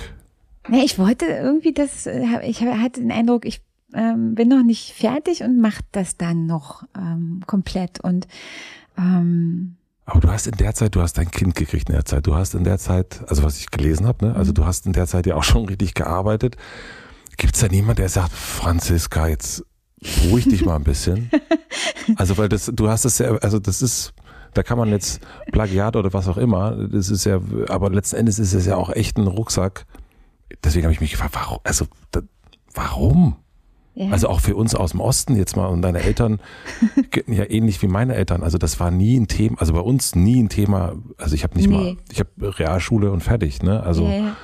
Nein, das war auch mal so meine Eltern, die hätten gesagt, komm, aber die haben auch, die waren so, die haben gesagt, wenn du das machen möchtest, dann mach das. Aber wem willst du was beweisen?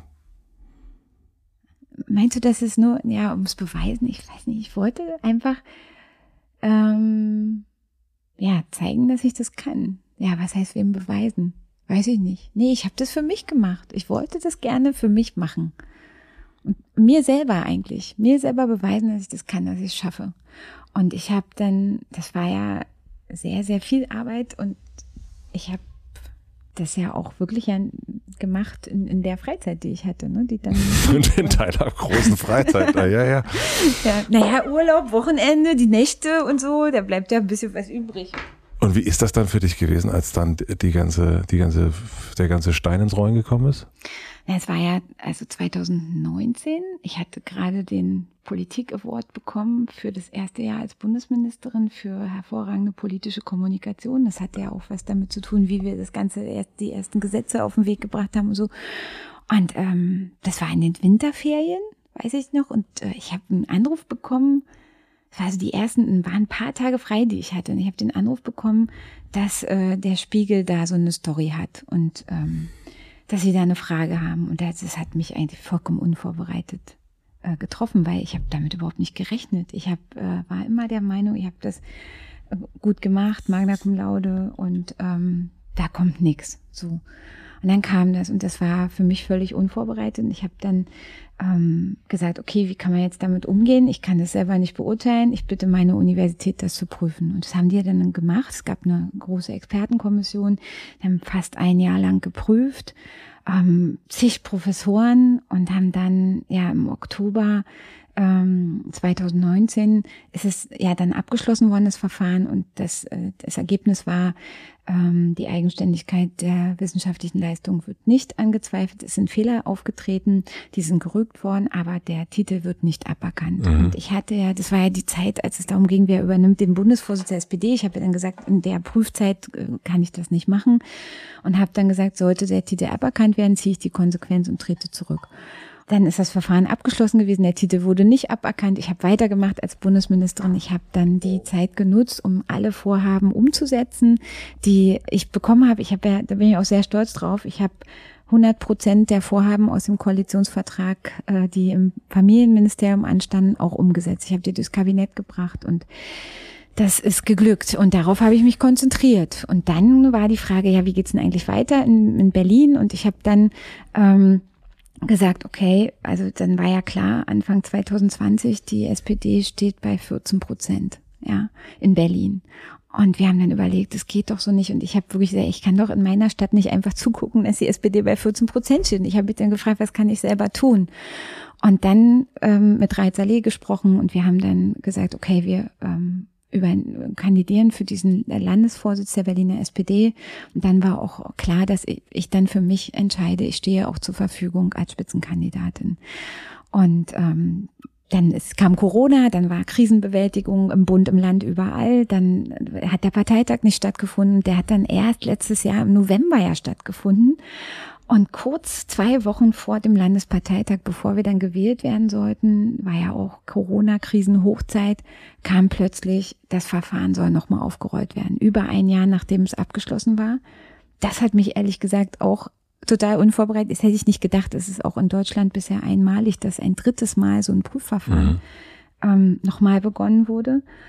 Und dann ähm, war das kurz vor dem Parteitag und dann war die Frage, was machst du jetzt? Und ich habe dann gesagt, okay, dann verzichte ich darauf, den Titel weiterzuführen, um da erstmal auch ein Stück Ruhe reinzubringen. Der muss nochmal geprüft werden. Okay, so. Und ähm, dann war natürlich die Frage meiner Partei, ja, wie, was heißt denn das jetzt? Und dann habe ich gesagt, ihr könnt euch auf mich verlassen. Die Berliner SPD und die Berliner und Berliner können euch darauf verlassen, egal was passiert, ich trete für Berlin an. Ich stehe zur Verfügung. Und ähm, dann haben wir das auch alles weiter so vorbereitet. Wir haben das Wahlprogramm dann gemacht, wir haben den Parteitag vorbereitet. Ähm, Im April kam die, die Nominierung zur Spitzenkandidatur. Wir haben dann den Wahlkampf äh, vorbereitet. Und ähm, ja, und dann äh, zeichnete sich dann im Mai ab, dass äh, wohl dieses Verfahren, dieses nunmehr dann dritte Prüfung anders ausgehen würde. Und dann habe ich gesagt, okay, also bevor jetzt ähm, die Riesendiskussionen losgehen, ziehe ich von mir aus die Konsequenz und ähm, trete zurück, mache das, was ich gesagt habe. Ich stehe zu meinem Wort. Und das habe ich dann gemacht am 19. Mai und habe aber auch gesagt, das, was ich gesagt habe, die Berliner und Berliner und die SPD können sich auf mich verlassen, das gilt. Und ich stehe für Berlin weiter zur Verfügung. Und was sagst du denjenigen, die sagen, das kam mir doch gerade recht, dass sie jetzt sich darauf konzentrieren kann? Naja, also ganz ehrlich, keinem kommt gerade recht, als Bundesministerin zurückzutreten. Das ist schon ein harter Schritt und ich habe ähm, das auch, ähm, also wenn ich das mir aussuchen könnte, hätte ich das so nicht gemacht, ja. Aber es war ähm, dann eine Entscheidung, die ich getroffen habe, zu der ich auch stehe, die ich auch nach wie vor richtig finde. Und ähm, so wie es gekommen ist, daraus machen wir jetzt das Beste, so wie immer. Hast du dich geschämt? Nein. Wofür? Dafür, dass ich Fehler gemacht habe? Mhm. Weißt du, der Unterschied ist, wenn man einen Fehler macht, in, in der Absicht und dann quasi erwischt wird und sagt, mhm. oh Gott, ich habe die ganze Zeit schon damit gerechnet, so jetzt ist es aber raus. So war es aber bei mir nicht. Ich bin die ganzen Jahre wirklich überzeugt gewesen, das war in Ordnung, so wie ich das gemacht habe. Und ähm, wenn das jetzt anders gesehen wird, nachdem ich weiß nicht, wie viele Wissenschaftler inzwischen diese Arbeit sich angeschaut haben, dann ist das so, ja, dann gehe ich damit um, aber ich stehe zu meiner Arbeit. Ich habe die selbst geschrieben, ich habe sehr, sehr viel Arbeit und Zeit darauf verwendet und das Gute ist, das, was ich dabei gelernt habe, das kann mir keiner nehmen. Ich habe gelernt, systematisch, wissenschaftlich zu arbeiten, mich mit Dingen auseinanderzusetzen, Forschungsdesign zu erarbeiten, eine entsprechende Forschungsfrage auch so zu bearbeiten, dass am Ende auch was rauskommt. Ich habe sehr, sehr viel gelernt, auch über im Prozess danach, über den Umgang mit Menschen miteinander und mit auch ähm, ja, wie, wie Menschen auf Dinge reagieren. Und in so einer Situation, wo es schwierig ist, lernt man ja auch sehr viel sein Umfeld kennen. Ja? Also mhm. man, äh, man äh, lernt kennen, wer zu einem steht und wer nicht. Und das ist ja manchmal auch sehr, sehr hilfreich, wenn man das mal sieht. Wurdest du enttäuscht? Mm, es gab eine Verklarung an einigen Stellen, würde ich sagen. Das haben Sie sehr gut ausgedrückt, Frau Bürgermeisterin. Hm.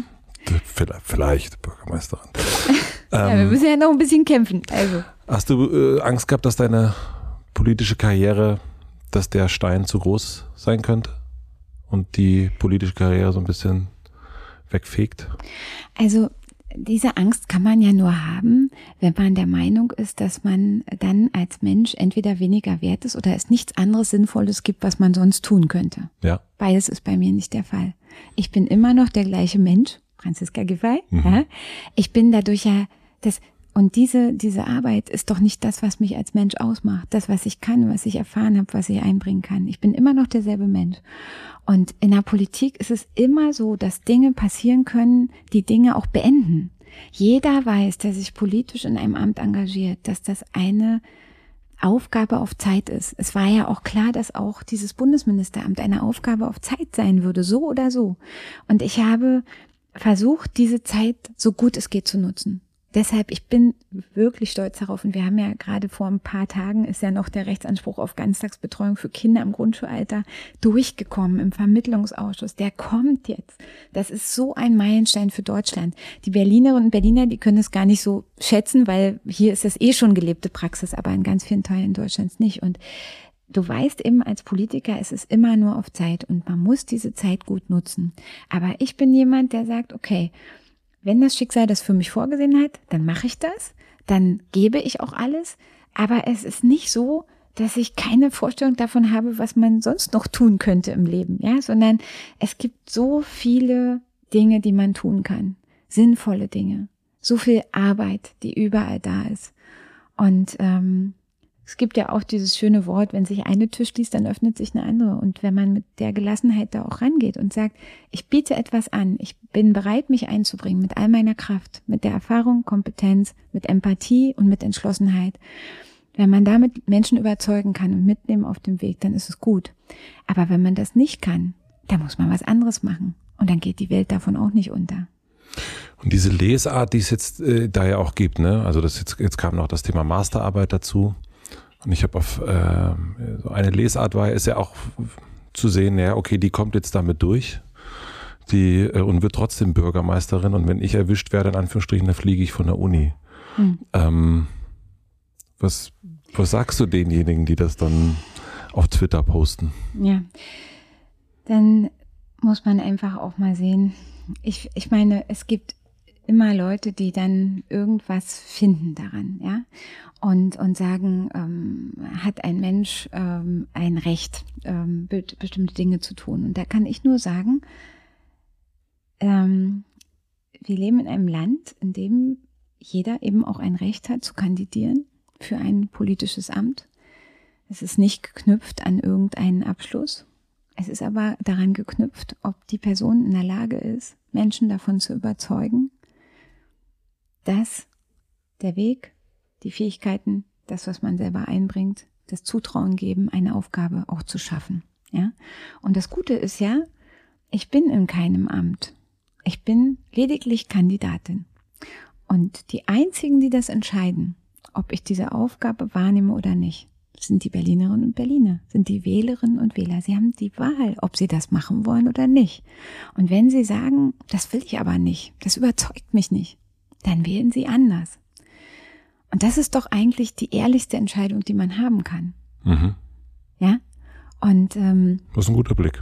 Insofern ähm, ist das, was wir jetzt haben, ein Angebot. Es liegt auf dem Tisch. Ich bin ein offenes Buch. Die Leute wissen alles über mich quasi. Ja? Na. Heute noch ein bisschen mehr. Na. ja, aber Na. naja, es gibt ein Na. paar. Ja, also ich meine, da muss man auch mal sagen, ganz ehrlich, es gibt ein paar Sachen, die sind privat. Und ja. das sage ich auch ähm, ich finde schon, dass jeder Mensch auch so einen so einen Anspruch auf einen Rest Privatsphäre hat. Ja, und ähm, wir sind ja diejenigen, die in der Politik sind, sind ja als Person sehr, sehr öffentlich. Dazu sind wir auch bereit, das gehört auch dazu. Aber ich finde immer wichtig, dass nicht die ganze Familie jetzt da auch noch mit reingezogen wird. Ja, also ich entscheide das für mich, aber ähm, die Menschen, die meiner Familie angehören, die müssen die Möglichkeit haben, dass sie auch nicht noch auch noch damit drin sind. Und deswegen finde ich das auch immer wichtig, dass es schon auch einen Respekt einer Privatsphäre gibt für Menschen, die ansonsten sehr, sehr offen und sehr breit auch in der Öffentlichkeit stehen. Es gab ja in diesem Jahr so das Thema Plagiat, äh, richtete sich ja gegen, ähm, vor allen Dingen gegen zwei Frauen, ähm, Annalena Baerbock und, äh, und dich. Ähm, ist das berechtigte Nachprüfung oder würdest du sagen, das geht schon Richtung antifeministische Kampagne? Jeder kann immer alles prüfen, aber ähm, die Frage, wie mit Frauen umgegangen wird in der Politik oder gerade die, die in wichtigen Spitzenämtern sind, ähm, da kann man schon das eine oder andere Mal nochmal fragen, ähm, ist das denn jetzt wirklich genau der gleiche Umgang wie mit Männern gepflegt wird. Also ich war jetzt vor zwei Tagen, hatte ich ganz interessante Begegnung mit Franzi Kühne. Mhm. Die hat ja ein Buch geschrieben, äh, was Männer nie gefragt werden. Und dann hat sie den Zusatz, ich habe trotzdem mal gefragt. Mhm. Ja. Und bisschen frech. ja, bisschen frech. Und er hat die zum Beispiel so, äh, ähm, also es war ist total spannend, ne? Ähm, so Fragen wie, ähm, ja, was haben Sie denn in Ihrem Koffer oder was ziehen Sie denn morgen an oder wie ist denn Ihr Kleidungsstil oder ähm, wie äh, fühlen Sie sich eigentlich als Vorbild oder fühlen Sie sich manchmal nicht ernst genommen? Und dann hat sie den Spieß mal umgedreht und hat zum Beispiel den Siemens-Chef Joe Keser gefragt, mhm. ob er sich manchmal im Vorstandsgremium nicht ernst genommen fühlt. Das ist natürlich eine völlig skurrile Frage ähm, für einen Mann. Aber Frauen bekommen diese Frage gestellt. Mhm. Und ähm, die, dieses äh, Abarbeiten an Äußerlichkeiten, an ähm, Dingen, die einfach bei Männern keine Rolle spielen, das fällt schon nach wie vor noch auf. Ja, und ähm, ich finde, da müssen wir auch einfach sensibel für sein und das ist ja auch, äh, auch diese, sag ich mal, gerade, was viele Frauen auch, auch viele, die ich kenne, die in der Bundespolitik als Bundestagsabgeordnete oder auch in der Kommunalpolitik arbeiten, die eben erleben, wenn sie sexistisch beleidigt werden, ähm, wenn es frauenfeindliche Äußerungen gibt in einer brachialen Art und Weise, gerade im Internet. Ähm, das ist schon etwas, wo, wo ich auch Frauen kenne, die gesagt haben, ich tue mir das nicht mehr an, ich höre damit auf, ich halte das nicht aus, ja. Und dann da die Frauen auch stark zu machen und zu sagen, nein, und ihr müsst euch dagegen wehren und es gibt auch die Möglichkeit, Strafanzeige zu erstatten und sich das nicht alles gefallen zu lassen. Das finde ich ähm, ganz wichtig und ähm, ich sag mal, durch, durch das, was im Internet da passiert, verstärken sich natürlich bestimmte Dinge auch nochmal. Und das ist eine Gefahr für unsere Demokratie im Allgemeinen. Ja, und das betrifft aber Männer und Frauen. Also ähm, ich glaube, wir müssen ja einfach viel wachsamer werden für, für unsachliche, beleidigende, unter der Gürtellinie sich befinde. Ich bin immer offen für Kritik, ja, keine Frage. Aber konstruktiv und nicht unter der Gürtellinie. Würdest du dich als Feministin bezeichnen? Ich bin jemand, der dafür ist, dass wir für die Rechte von Frauen eintreten und dass wir an den, für mich gibt es vier so große Bereiche, um die es da geht. Das eine ist Vereinbarkeit von Familie und Beruf. Das ist ähm, ein Thema, was äh, in Berlin schon gut gemacht wird, wo wir aber auch sicherlich noch ein bisschen was weiter tun können. Das zweite ist das Thema gleicher Lohn für gleiche Arbeit. Finde ich zutiefst ungerecht, dass mhm. es immer noch Bereiche gibt, in denen Frauen weniger verdienen, auch strukturell soziale Berufe schlechter bezahlt werden als, ähm, als typische Männerberufe. Ähm, das dritte ist das Thema Frauenführung. Und ähm, da sehen wir halt, es kann nicht nur an Talent und Begabung lieben, dass irgendwie über 90 Prozent der Chefs in den deutschen Firmen Männer sind, ja. Oder ich möchte auch gerne, dass wir im Parlament wirklich eine gleichberechtigte Vertretung haben von Männern und Frauen, auch in den Führungsetagen des Landes und so. Und das vierte ist der Kampf gegen Gewalt an Frauen. Und wir sehen, dass zum Beispiel bei häuslicher Gewalt die Opfer über 80 Prozent Frauen sind. Und das sind so Themen, da sehe ich schon, dass wir noch Defizite haben und da wenn du mich Feminist, äh, fragst, ob ich Feministin in diesem Sinne bin, dass ich mich dafür einsetze, dass wir diese Themen angehen, würde ich ganz klar sagen, ja. Und in welchem Sinne nicht? Na, in dem Sinne, dass man, ich, also es gibt ja auch so Feministinnen, die den Mann als Grundfeindbild sehen. Das bin ich nicht. Das finde ich auch nicht richtig. Also ähm, ich finde, dass wir wenn wir Gleichberechtigung erreichen wollen, auch Partnerschaftlichkeit von zum Beispiel Aufteilung Erwerbs- und Sorgearbeit, dann wird es nur mit den Männern gehen. Und wenn wir in die Geschichte zurückgucken, ja, wenn wir überlegen, der Kampf, ja, 1919 ist ja das Frauenwahlrecht erst mhm. eingeführt worden. Das ist jetzt über 100 Jahre her. Damals gab es den Club gegen die Frauenemanzipation. Ja, es wurde gesagt, Frauen können doch gar nicht politisch denken und handeln, die haben viel zu kleine Gehirne. Viel kleine Gehirne, ja. Ja, da muss man unbedingt gegen Meine vorgehen. Güte. Ja, so, also ganz schlimm, ja? ja. So, und da gab es aber viele Frauen, die haben gekämpft dafür, aber es gab auch einige kluge Männer. Und ohne die, die das gemacht hätten, wäre das auch nicht möglich gewesen. Ich glaube, dass wir Gleichstellung und Gleichberechtigung nur gemeinsam mit den Männern erreichen können. Mit denen, die das auch erkennen. Und ich finde, ein Feminismus, der grundsätzlich in den Männern das Feindbild sieht, das finde ich nicht gut. Aber ein Feminismus, der dafür sorgt, Ungerechtigkeiten zu beseitigen, gegen Gewalt vorzugehen, Frauen in Führungspositionen zu unterstützen, Vereinbarkeit von Familie und Beruf und gleiche Arbeit, gleiche Löhne, faire Bezahlung von Frauen und Männern zu erreichen, klischeefreie Berufswahl zu ermöglichen. Diesen Feminismus unterstütze ich gerne. Also ein Ja, aber. ja. Ja. Also wir haben ja schon ein bisschen über die Plakate gesprochen und ein Spruch ist mir so ein bisschen aufgefallen und zwar alle im Blick. Ja, das mit dem Hund. Das mit dem Hund, aber. Das ist das Lieblingsplakat von ganz vielen Kindern. Aber vor allen Dingen in dieses alle im Blick. Da hatte ich schon, ah, das ist schon aber auch ein Versprechen. Meine Güte. Wie willst du das schaffen? Also wie willst du dieses Versprechen, also ich meine, wir haben jetzt gelernt heute, du bist eine Frau, die To-Do-Listen bis zum Ende abarbeitet. Na, das will ich zumindest versuchen, ja, genau. Also, was heißt alle im Blick? Alle im Blick heißt, dass wir, ähm, und das ist, glaube ich, auch ein Anspruch, den die SPD haben muss, nicht für eine bestimmte Gruppe ausschließlich Politik macht oder für ein bestimmtes Thema ausschließlich Politik macht, sondern zu sagen, es geht immer um den Ausgleich der Interessen. Es geht um den Ausgleich der Interessen von Menschen, die obdachlos sind und anderen, die ähm, in, in dieser Stadt vielleicht Unternehmer sind. Es geht um den Ausgleich der Interessen von Mieterinnen und Mietern und Vermietern, um den Ausgleich der Interessen von Radfahrern und Autofahrern, von Fußgängern und Radfahrern, von Menschen, die in der Innenstadt leben, aber auch die in den Außenbezirken leben. Es geht um den Ausgleich von Ost und West. Es geht um den Ausgleich von sozialen, ökologischen und wirtschaftlichen Themen. Nur wenn wir das schaffen und das versuchen, eben alle im Blick zu haben, wird es sozialen Frieden in dieser Stadt geben. Und das heißt, dass wir bei allem, was wir tun, wenn wir zum Beispiel uns fragen, wie bewältigen wir diesen Klimawandel, wie bewältigen wir die Energiewende, die großen Herausforderungen, vor denen wir stehen, dann ist es wichtig, diese ökologischen Fragen im Blick zu haben und auch sich darum zu kümmern. Aber es geht genauso darum, dass wir das sozial gestalten, also dass wir nicht in eine Situation kommen, wo Menschen sagen, ich kann mir das nicht leisten. Ja, ich würde gerne ein E-Auto fahren, aber ich kann es nicht bezahlen. Kann ich jetzt nicht mehr in die Stadt kommen?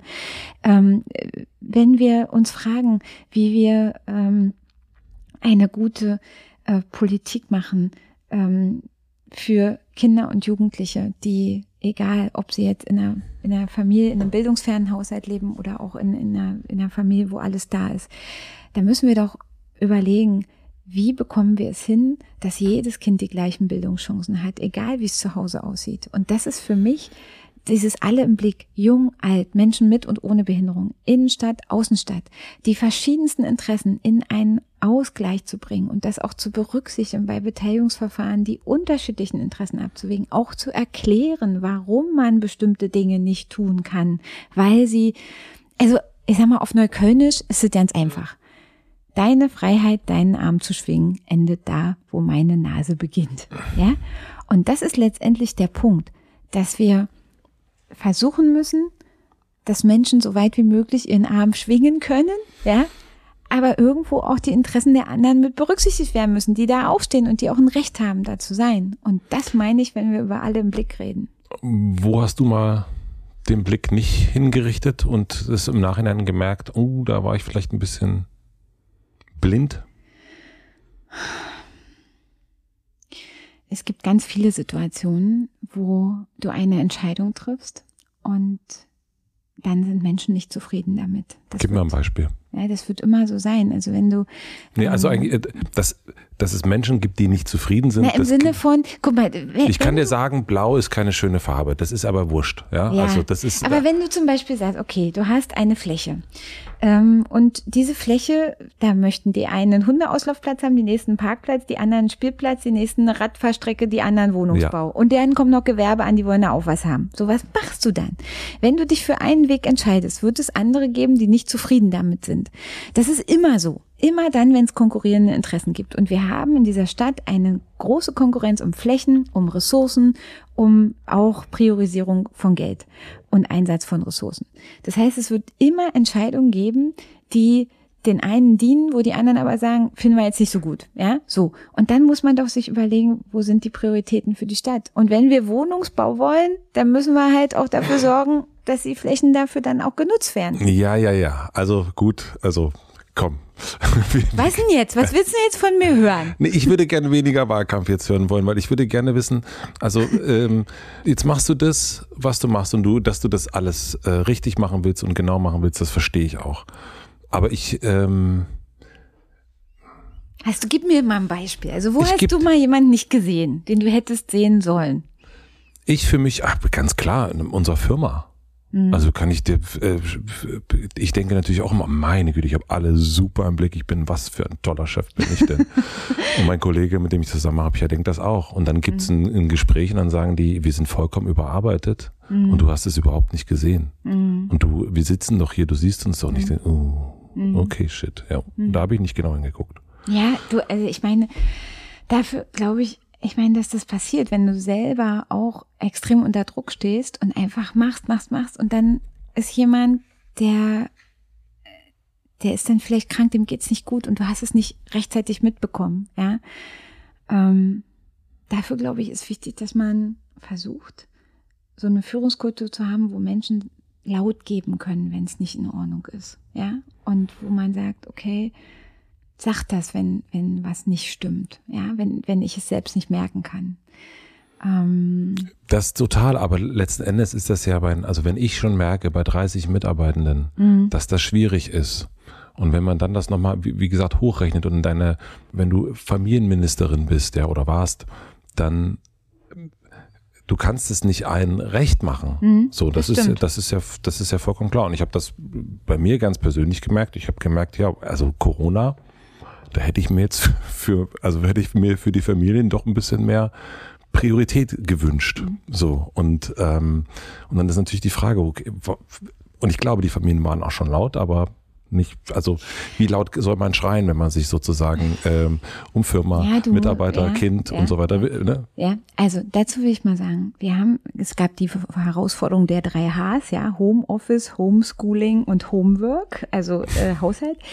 Und das war für viele Familien eine extrem schwierige Situation. Ich weiß das, ja, und ich habe das auch gesehen. Nur der Punkt war, wir waren letztes Jahr in einer Situation, wo es keinen Impfstoff gab, wo es keine Tests, auch keine Selbsttests gab und wo wir Krankenstände hatten und Todeszahlen von bis zu 1000 Leuten am Tag. Und das war eine Situation, absolute Ausnahme. Das, was wir jetzt haben, wo wir mit den 3Gs arbeiten können, wo wir Veranstaltungen wieder machen können, wo Menschen, wo die Kinder wieder zusammenkommen. Ja, okay, mit Maske in den Innenräumen in der Schule, aber trotzdem, sie können es wieder. Das ist alles möglich, weil wir inzwischen so viele geimpfte Menschen haben, weil wir um die Kinder, die noch nicht geimpft werden können, einen schützenden Kokon bauen können, dadurch, dass die Erwachsenen um sie rum äh, geimpft sind. Das ist eine ganz andere Situation.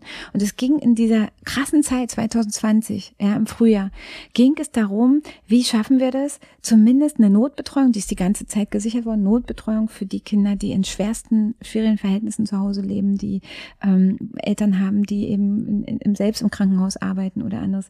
Alleinerziehende Mütter sind auch natürlich äh, oder Väter auch ähm, in, den, in den Bereich der Notbetreuung gekommen.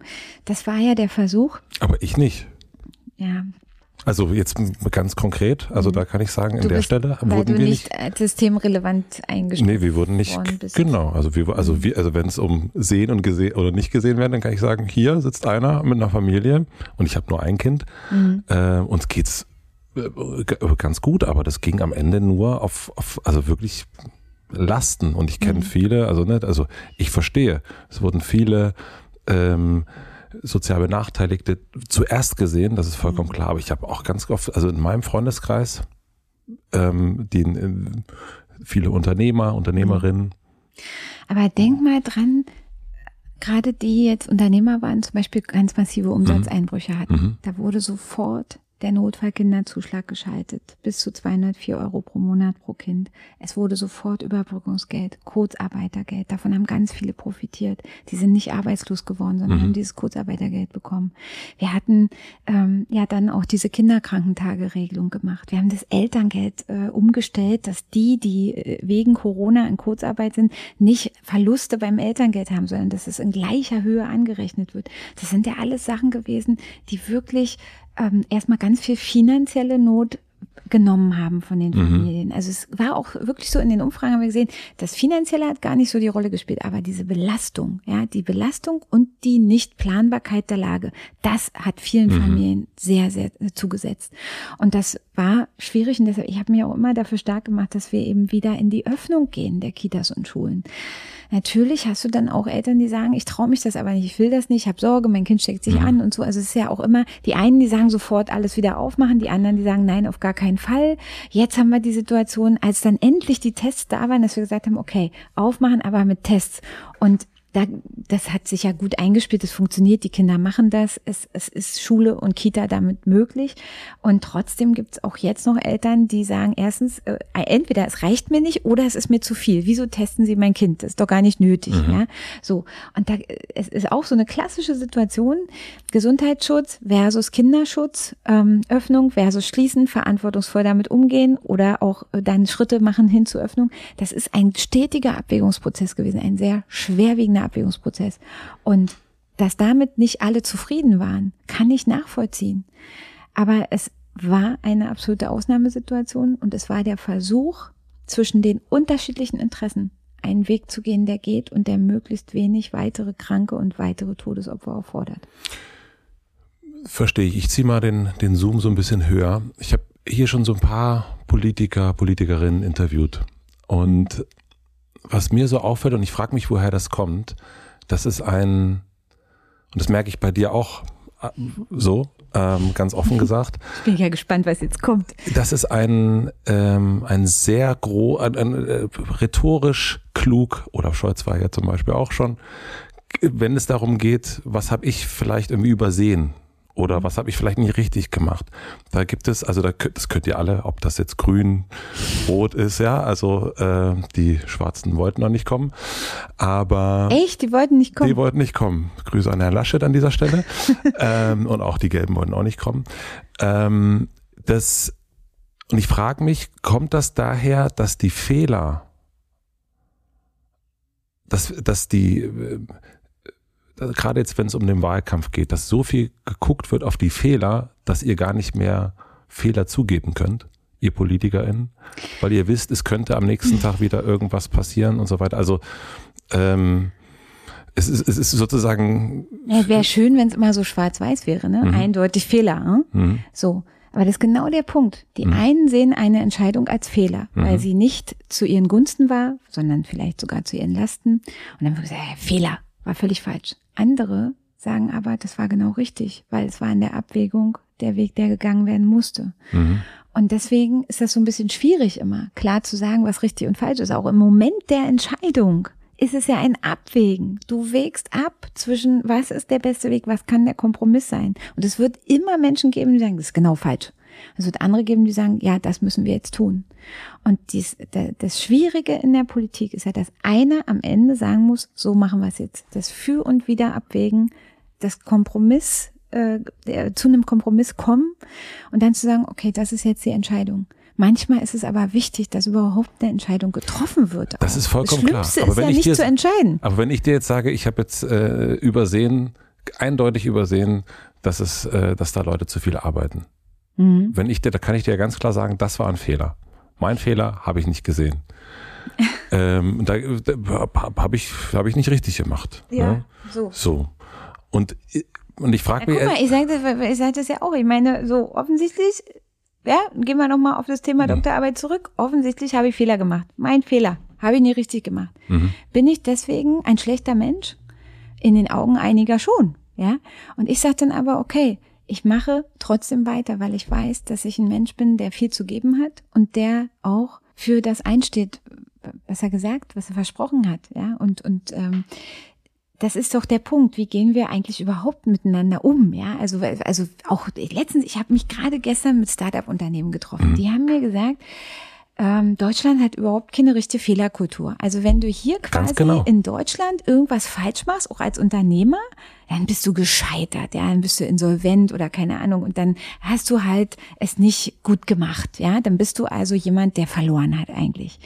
Die Startup-Kultur lebt ja davon und das ist ja auch das, was, was die Investoren da machen. Die sagen, okay, also von zehn werden acht nicht funktionieren, aber zwei werden super funktionieren. Es lohnt sich zu investieren ja. in das Ausprobieren. Also wie kriegst du was Neues überhaupt hin? Wie kann man eine neue Idee entwickeln? Wie kann man etwas ausprobieren, wo man nicht von vornherein weiß, es läuft oder es läuft nicht? Das geht ja nur, wenn man eine Fehlerkultur hat, die sagt, okay, wir kalkulieren auch ein, dass was nicht funktioniert. Aber deswegen ist der Mensch, der es ausprobiert hat, nicht ein schlechter Mensch, sondern der hat was ausprobiert und hat uns vielleicht weitergebracht. Ja, also dieses aus Fehlern lernen und nicht zu sagen, das Scheitern ist per se schlecht und du hast praktisch das Scheitern im Lebenslauf und hast verloren, ja, sondern das Scheitern oder das einen Fehler machen, den rekapitulieren, daraus Schlüsse ziehen und dann auch weitermachen anhand eines äh, einer Erkenntnis aus einem Fehler. Das ist eine Frage von Kultur und die müssen wünsche ich mir. Die wünsche ich mir von der Politik. Die wünschst du dir. Die wünsche ich mir wirklich. Ich wünsche mir, weil ich, ich sag mal, guck mal, ich sag dir ein Beispiel, was ich glaube, was ein Fehler war in der in dieser letzten Legislatur. Es war ein Fehler, dass ähm, im Senat dass der Bereich Stadtentwicklung und der Bereich Verkehr getrennt worden sind und in zwei verschiedene Senatsverwaltungen gekommen sind. Das führt dazu, dass eben Infrastruktur, Verkehrsentwicklung und Stadtentwicklung, Wohnungsbau nicht zusammen gedacht wird. Das war ein Fehler, der in den Koalitionsverhandlungen auch unter Beteiligung der SPD gemacht worden ist. In den letzten mhm. Verhandlungen in der letzten Legislatur. Es ist ja dann entschieden worden, dass das Innenressort in die mhm. SPD-Hand kommt, aber dass Stadtentwicklung eben ähm, aufgeteilt wird. Und ich äh, war da nicht direkt daran beteiligt, aber es war eine Entscheidung, die die SPD hier auch mitgetragen hat. Natürlich im Wege der äh, Koalitionsverhandlungen und der vielen Kompromisssuchen, die dann nötig sind. Aber ich also die Erkenntnis der letzten fünf Jahre hat gezeigt, dass das nicht richtig war, das zu tun. Und ich bin der Meinung, wenn man das erkennt, dann ähm, muss man das auch wieder verändern und das wieder rückgängig machen. Mhm. Und das wäre auch, also ich, ich sage ja noch nicht wie Koalition und irgendwie, wir sind hier nicht an dem Punkt, wo wir Posten verteilen, aber an dieser Frage finde ich, dass in Berlin Stadtentwicklung und Verkehr wieder zusammen gedacht werden sollte und gemeinsam umgesetzt, geplant, entwickelt. Das wäre zum Beispiel ein konkreter Punkt, man kann es auch sagen, irgendjemand hat mal zu mir gesagt, wenn du merkst, dass du ein totes Pferd reitest, steig ab. Und das muss man manchmal tun. Das muss man auf jeden Fall manchmal tun. Es ist ähm, dennoch, ich wünsche mir es auch, also ich wünsche, ja, ich, ich bleibe dabei, ich wünsche mir es auf jeden Fall auch von den Politikern. Mhm. Ich wünsche mir aber auch, dass der Umgang damit ein anderer wird. Also, ja, das wäre auch schön. Also sozusagen, und dass es auch ein, dass es möglich ist zu sagen, Entschuldigung bitte, und dass man das einen nicht um die Ohren haut, dass man sich so oft entschuldigt, wie bei Frau Baerbock jetzt gerade. Mhm. Und ich wünsche mir das, also ich komme gleich zu den letzten Fragen, ich wünsche mir das auch, dass du das kannst. Also, dass mhm. wenn du Bürgermeisterin wirst, vielleicht, ja, dann, dann wirst du Fehler machen. Und ich kenne ja, das nicht von Herrn Müller, ich kenne es auch nicht von Wowereit, dass die sagen, wisst ihr was, tut mir echt leid, da habe ich einen richtigen Fehler gemacht. Mhm. Und ähm, aber meinst du, dass das dann ähm, gutiert wird von den Medien der Bevölkerung, wenn einer das sagt? Ja, mhm. weil wir es vorleben müssen. Mhm. Also ich als Unternehmer muss es vorleben, dass ich dazu, mhm. dass ich dass das sage. Man sagt, okay, war nicht richtig. Das war nicht richtig, habe ich, habe ich falsch eingeschätzt, ähm, habe ich jetzt gelernt und mhm. so weiter und so fort. Also es geht ja darum, mit all den Ismen, die wir gerade haben, machen mhm. wir alle Fehler die ganze Zeit. Das stimmt. Und wir müssen aber trotzdem reden. Mhm. Und wenn wir nur das Angst davor haben, Fehler zu machen, dann reden wir nicht mehr miteinander, dann wird der Graben immer größer. Und deswegen glaube ich wirklich, dass wir dazu, dass wir lernen müssen zu sagen, Verzeihung bitte. Mhm. Das stimmt und man muss auch, glaube ich, eine Führungskultur haben, die sagt, nicht weil jemand Chef ist, hat er immer recht, sondern äh, lass uns zusammen darüber reden. Also mache ich mit meinem Team, habe ich immer gemacht. Ähm, ich habe eine Vorstellung, wie es sein könnte. Mhm. Was haltet ihr davon? So und wenn wenn alle sagen, nee, finden wir irgendwie blöd, dann lasse ich mich auch überzeugen. Mhm. Ja, aber es wird auch immer vielleicht den Moment geben, wo man sagt, ich weiß, ihr seid dagegen, aber wir machen das jetzt trotzdem so. Ja, oder aber ich berücksichtige dieses oder jenes ich finde aber, dass wir an der Stelle ähm, das jetzt anders machen sollten. Aber ich bin jemand, der sich auch überzeugen lässt, ja. Also wenn, äh, dass man auch einfach mal seine Meinung ändern kann, ja, und nicht so festgelegt ist, das habe ich jetzt gesagt, jetzt passieren mhm. zehn andere Dinge und äh, man sagt, ja, weil man das einmal gesagt hat, muss man jetzt aber auf der gleichen Meinung bleiben, egal was passiert. Das ist nämlich auch so ein Punkt, dass es auch eine Kultur gibt, die akzeptiert, dass Menschen ihre Meinung auch mal ändern können, weil sich Dinge anders, weil Dinge anders passieren. Und nicht, dass dann gesagt wird, ja, Politiker, die reden ja heute so oder so, aber so, so einfach ist das Leben Es ja muss nicht. wie Wissenschaft sein. Es, es geht darum, dass sich auch Dinge entwickeln können müssen, dass auch Positionen sich entwickeln können müssen, dass es die Möglichkeit auch gibt, dass auch jemand, der politische Verantwortung trägt, sagt, okay, ich habe das mal anders gesehen, aber ich habe mich darüber informiert, ich habe mit Menschen gesprochen und ich bin zu dem Schluss gekommen, dass man es auch anders sehen kann und ich vertrete das und das gehört auch dazu. Das heißt ja nicht, dass man äh, dann immer ja in Sack und Asche und ich habe hier einen Fehler gemacht und Entschuldigung, sondern dass einfach sich Dinge auch entwickeln können müssen. Diese Gesprächskultur, die ist, glaube ich, total wichtig. Franziska, ich komme zu den letzten drei schnellen Fragen, weil dein Kollege guckt ja schon, dass wir jetzt so langsam zum Ende. Du musst nämlich zum nächsten Termin. Aber ich äh, stimme dem zu, was du gerade gesagt hast. Das möchte ich doch noch sagen. Also, die letzten, wir gucken mal, wie schnell wir durchkommen. Fragen. Was lernst du gerade, was du noch nicht so gut kannst? Ähm, ich lerne sehr, sehr viel über ähm, die Fallstricke des äh, Themas Wohnungen bauen in Berlin. Und ähm, ich glaube, ich habe mich mit dem Thema schon sehr intensiv beschäftigt, aber es gibt, glaube ich, auch noch viele Dinge, die man noch intensiver äh, auch ergründen muss, um dann wirklich das Richtige zu tun. Vielleicht änderst du da ja auch noch deine Meinung. Ähm, was denken andere über dich, was vielleicht gar nicht stimmt?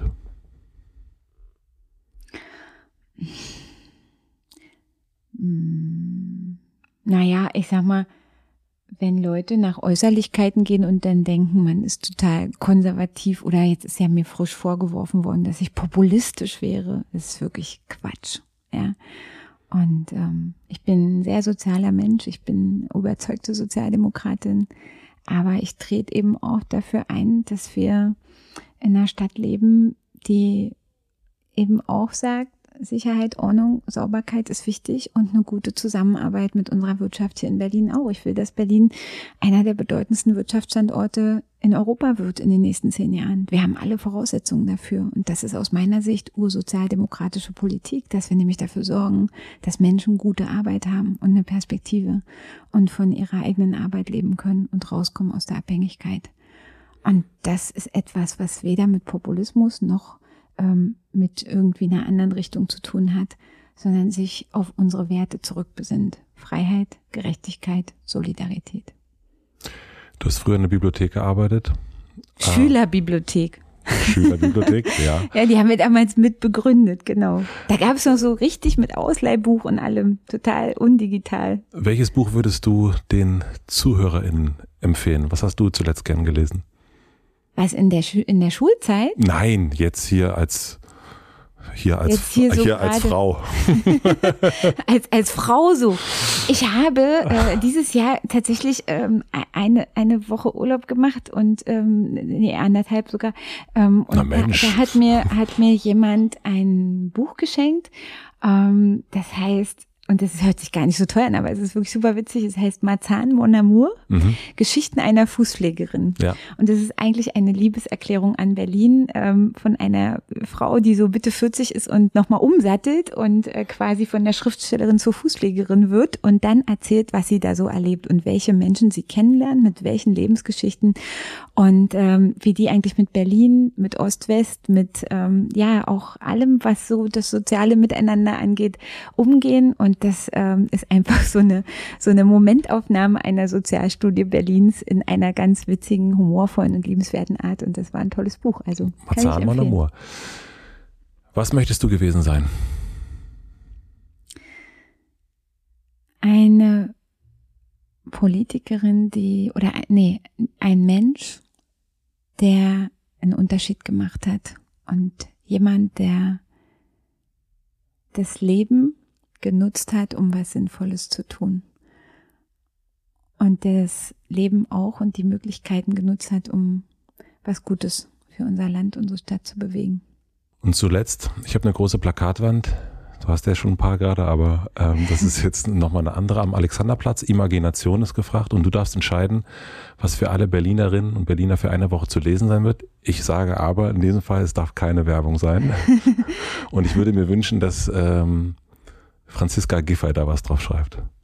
Ah, was, und ich soll äh, da sagen, was da drauf Was würdest steht, du ja? draufschreiben? Und das soll, äh, Das würde am Alexanderplatz hängen. aha. mhm. Und, und das soll sich um Berlin drehen, ja? Nee, was du draufschreibst. Also es gibt zum Beispiel äh, Christian Ulm, der sagt, äh, der Tod ist eine Unverschämtheit und sollte verboten werden. Okay, dann sag ich, ähm, tu, was du kannst, mit dem, was du hast, wo immer du bist. Ist das von dir? Das ist von jemand anders. Ich kannte aber keine genaue Quellenangabe. Ich weiß leider nicht, von wem es ist, aber ich finde diesen Spruch wunderbar. Ja, Und ich auch. ähm, ich glaube, das ist das, was wir brauchen auch in dieser Stadt, dass jeder etwas beiträgt und sei es auch noch so klein. An der Eastside Gallery steht der, dieser wunderbare Spruch, viele lei- kleine Leute an vielen kleinen Orten, die viele kleine Dinge tun, können das Gesicht der Welt verändern. Daran glaube ich. Das ist letztendlich auch, sind das viele Puzzleteile, auch in der Politik, die dazu beitragen, dass Dinge besser werden. Und ähm, wenn jeder auch was macht, dann können wir echt Berlin zu einer besseren Stadt machen. Franziska, vielen herzlichen Dank. Gerne. Haben wir es doch fast pünktlich geschafft. Oh, wie lang war das jetzt? Zwei Stunden? Zwei Stunden. Boah, ist ja echt viel. Ja. Ich hab heiße Ohren. Ich auch. Weißt du, wo ich jetzt hin muss? Zur Taz. Da werde ich jetzt gegrillt.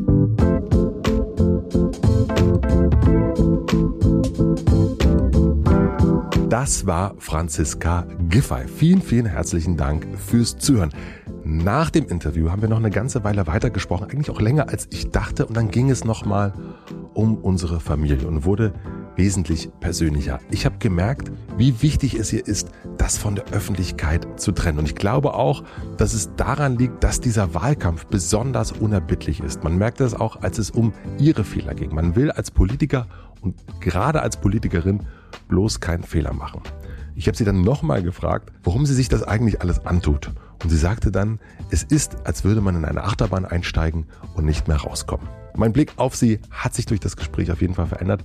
Ich bin gespannt, wie es euch geht. Schreibt mir gern, ihr wisst ja wie. Ich freue mich natürlich auch, wenn ihr mir schickt, wo ihr diese Folge gehört habt. Herzlichen Dank an Torben Becker für die redaktionelle Unterstützung, an Jan Köppen für die Musik und an Maximilian Frisch, der zurück aus dem Urlaub ist, frisch aus dem Urlaub, für den Mix und den Schnitt. Dann gibt's natürlich auch die Supporter Heinigen, Motor One und Urban Sports Club. Auch dahin ein herzliches Dankeschön. Und dann gibt es einen Podcast-Tipp zum direkten Weiterhören. Der Podcast nennt sich Precht und Lanz. Und wie der Name vermuten lässt, unterhalten sich da Precht und Lanz. Man könnte jetzt meinen, ach, noch zwei Männer, die sich unterhalten, brauchen wir das noch? Ich finde ja, denn es ist irgendwie nochmal was anderes. Es ist kein Laber-Podcast, wie man den so kennt, sondern da unterhalten sich ein Philosoph und ein Journalist über Philosophie, Politik, Zeitgeist, auf natürlich sehr, sehr schlaue Art, manchmal ein bisschen schlau, meierige Art, aber ich habe das sehr, sehr gern gehört. Die ersten beiden Folgen gibt's überall da, wo es Podcasts gibt. Und ich glaube, das wird so ein neuer Podcast, den ich jede Woche höre. Hört da unbedingt mal rein. Vielleicht kommen die Herren dann eines Tages auch mal zu mir. Die Einladung ist schon sehr, sehr lange raus. Jetzt sind wir ja Kollegen, Podcast-Kollegen und ich freue mich sehr, wenn der Herr Lanz oder der Herr Brecht mal hier sitzen würden. Wir gucken mal. Ich wünsche euch auf jeden Fall einen schönen Tag, eine gute Nacht. Wenn ihr Lust habt auf mehr Hotel Matze, dann checkt gern in die Hotel Matze Suite ein. Da gibt es jede Woche Freitag einen extra Check-in, zum Beispiel letzte Woche mit Thilo Mischke. Und ansonsten hören wir uns hier wieder nächste Woche Mittwoch. Bis dahin, euer Matze.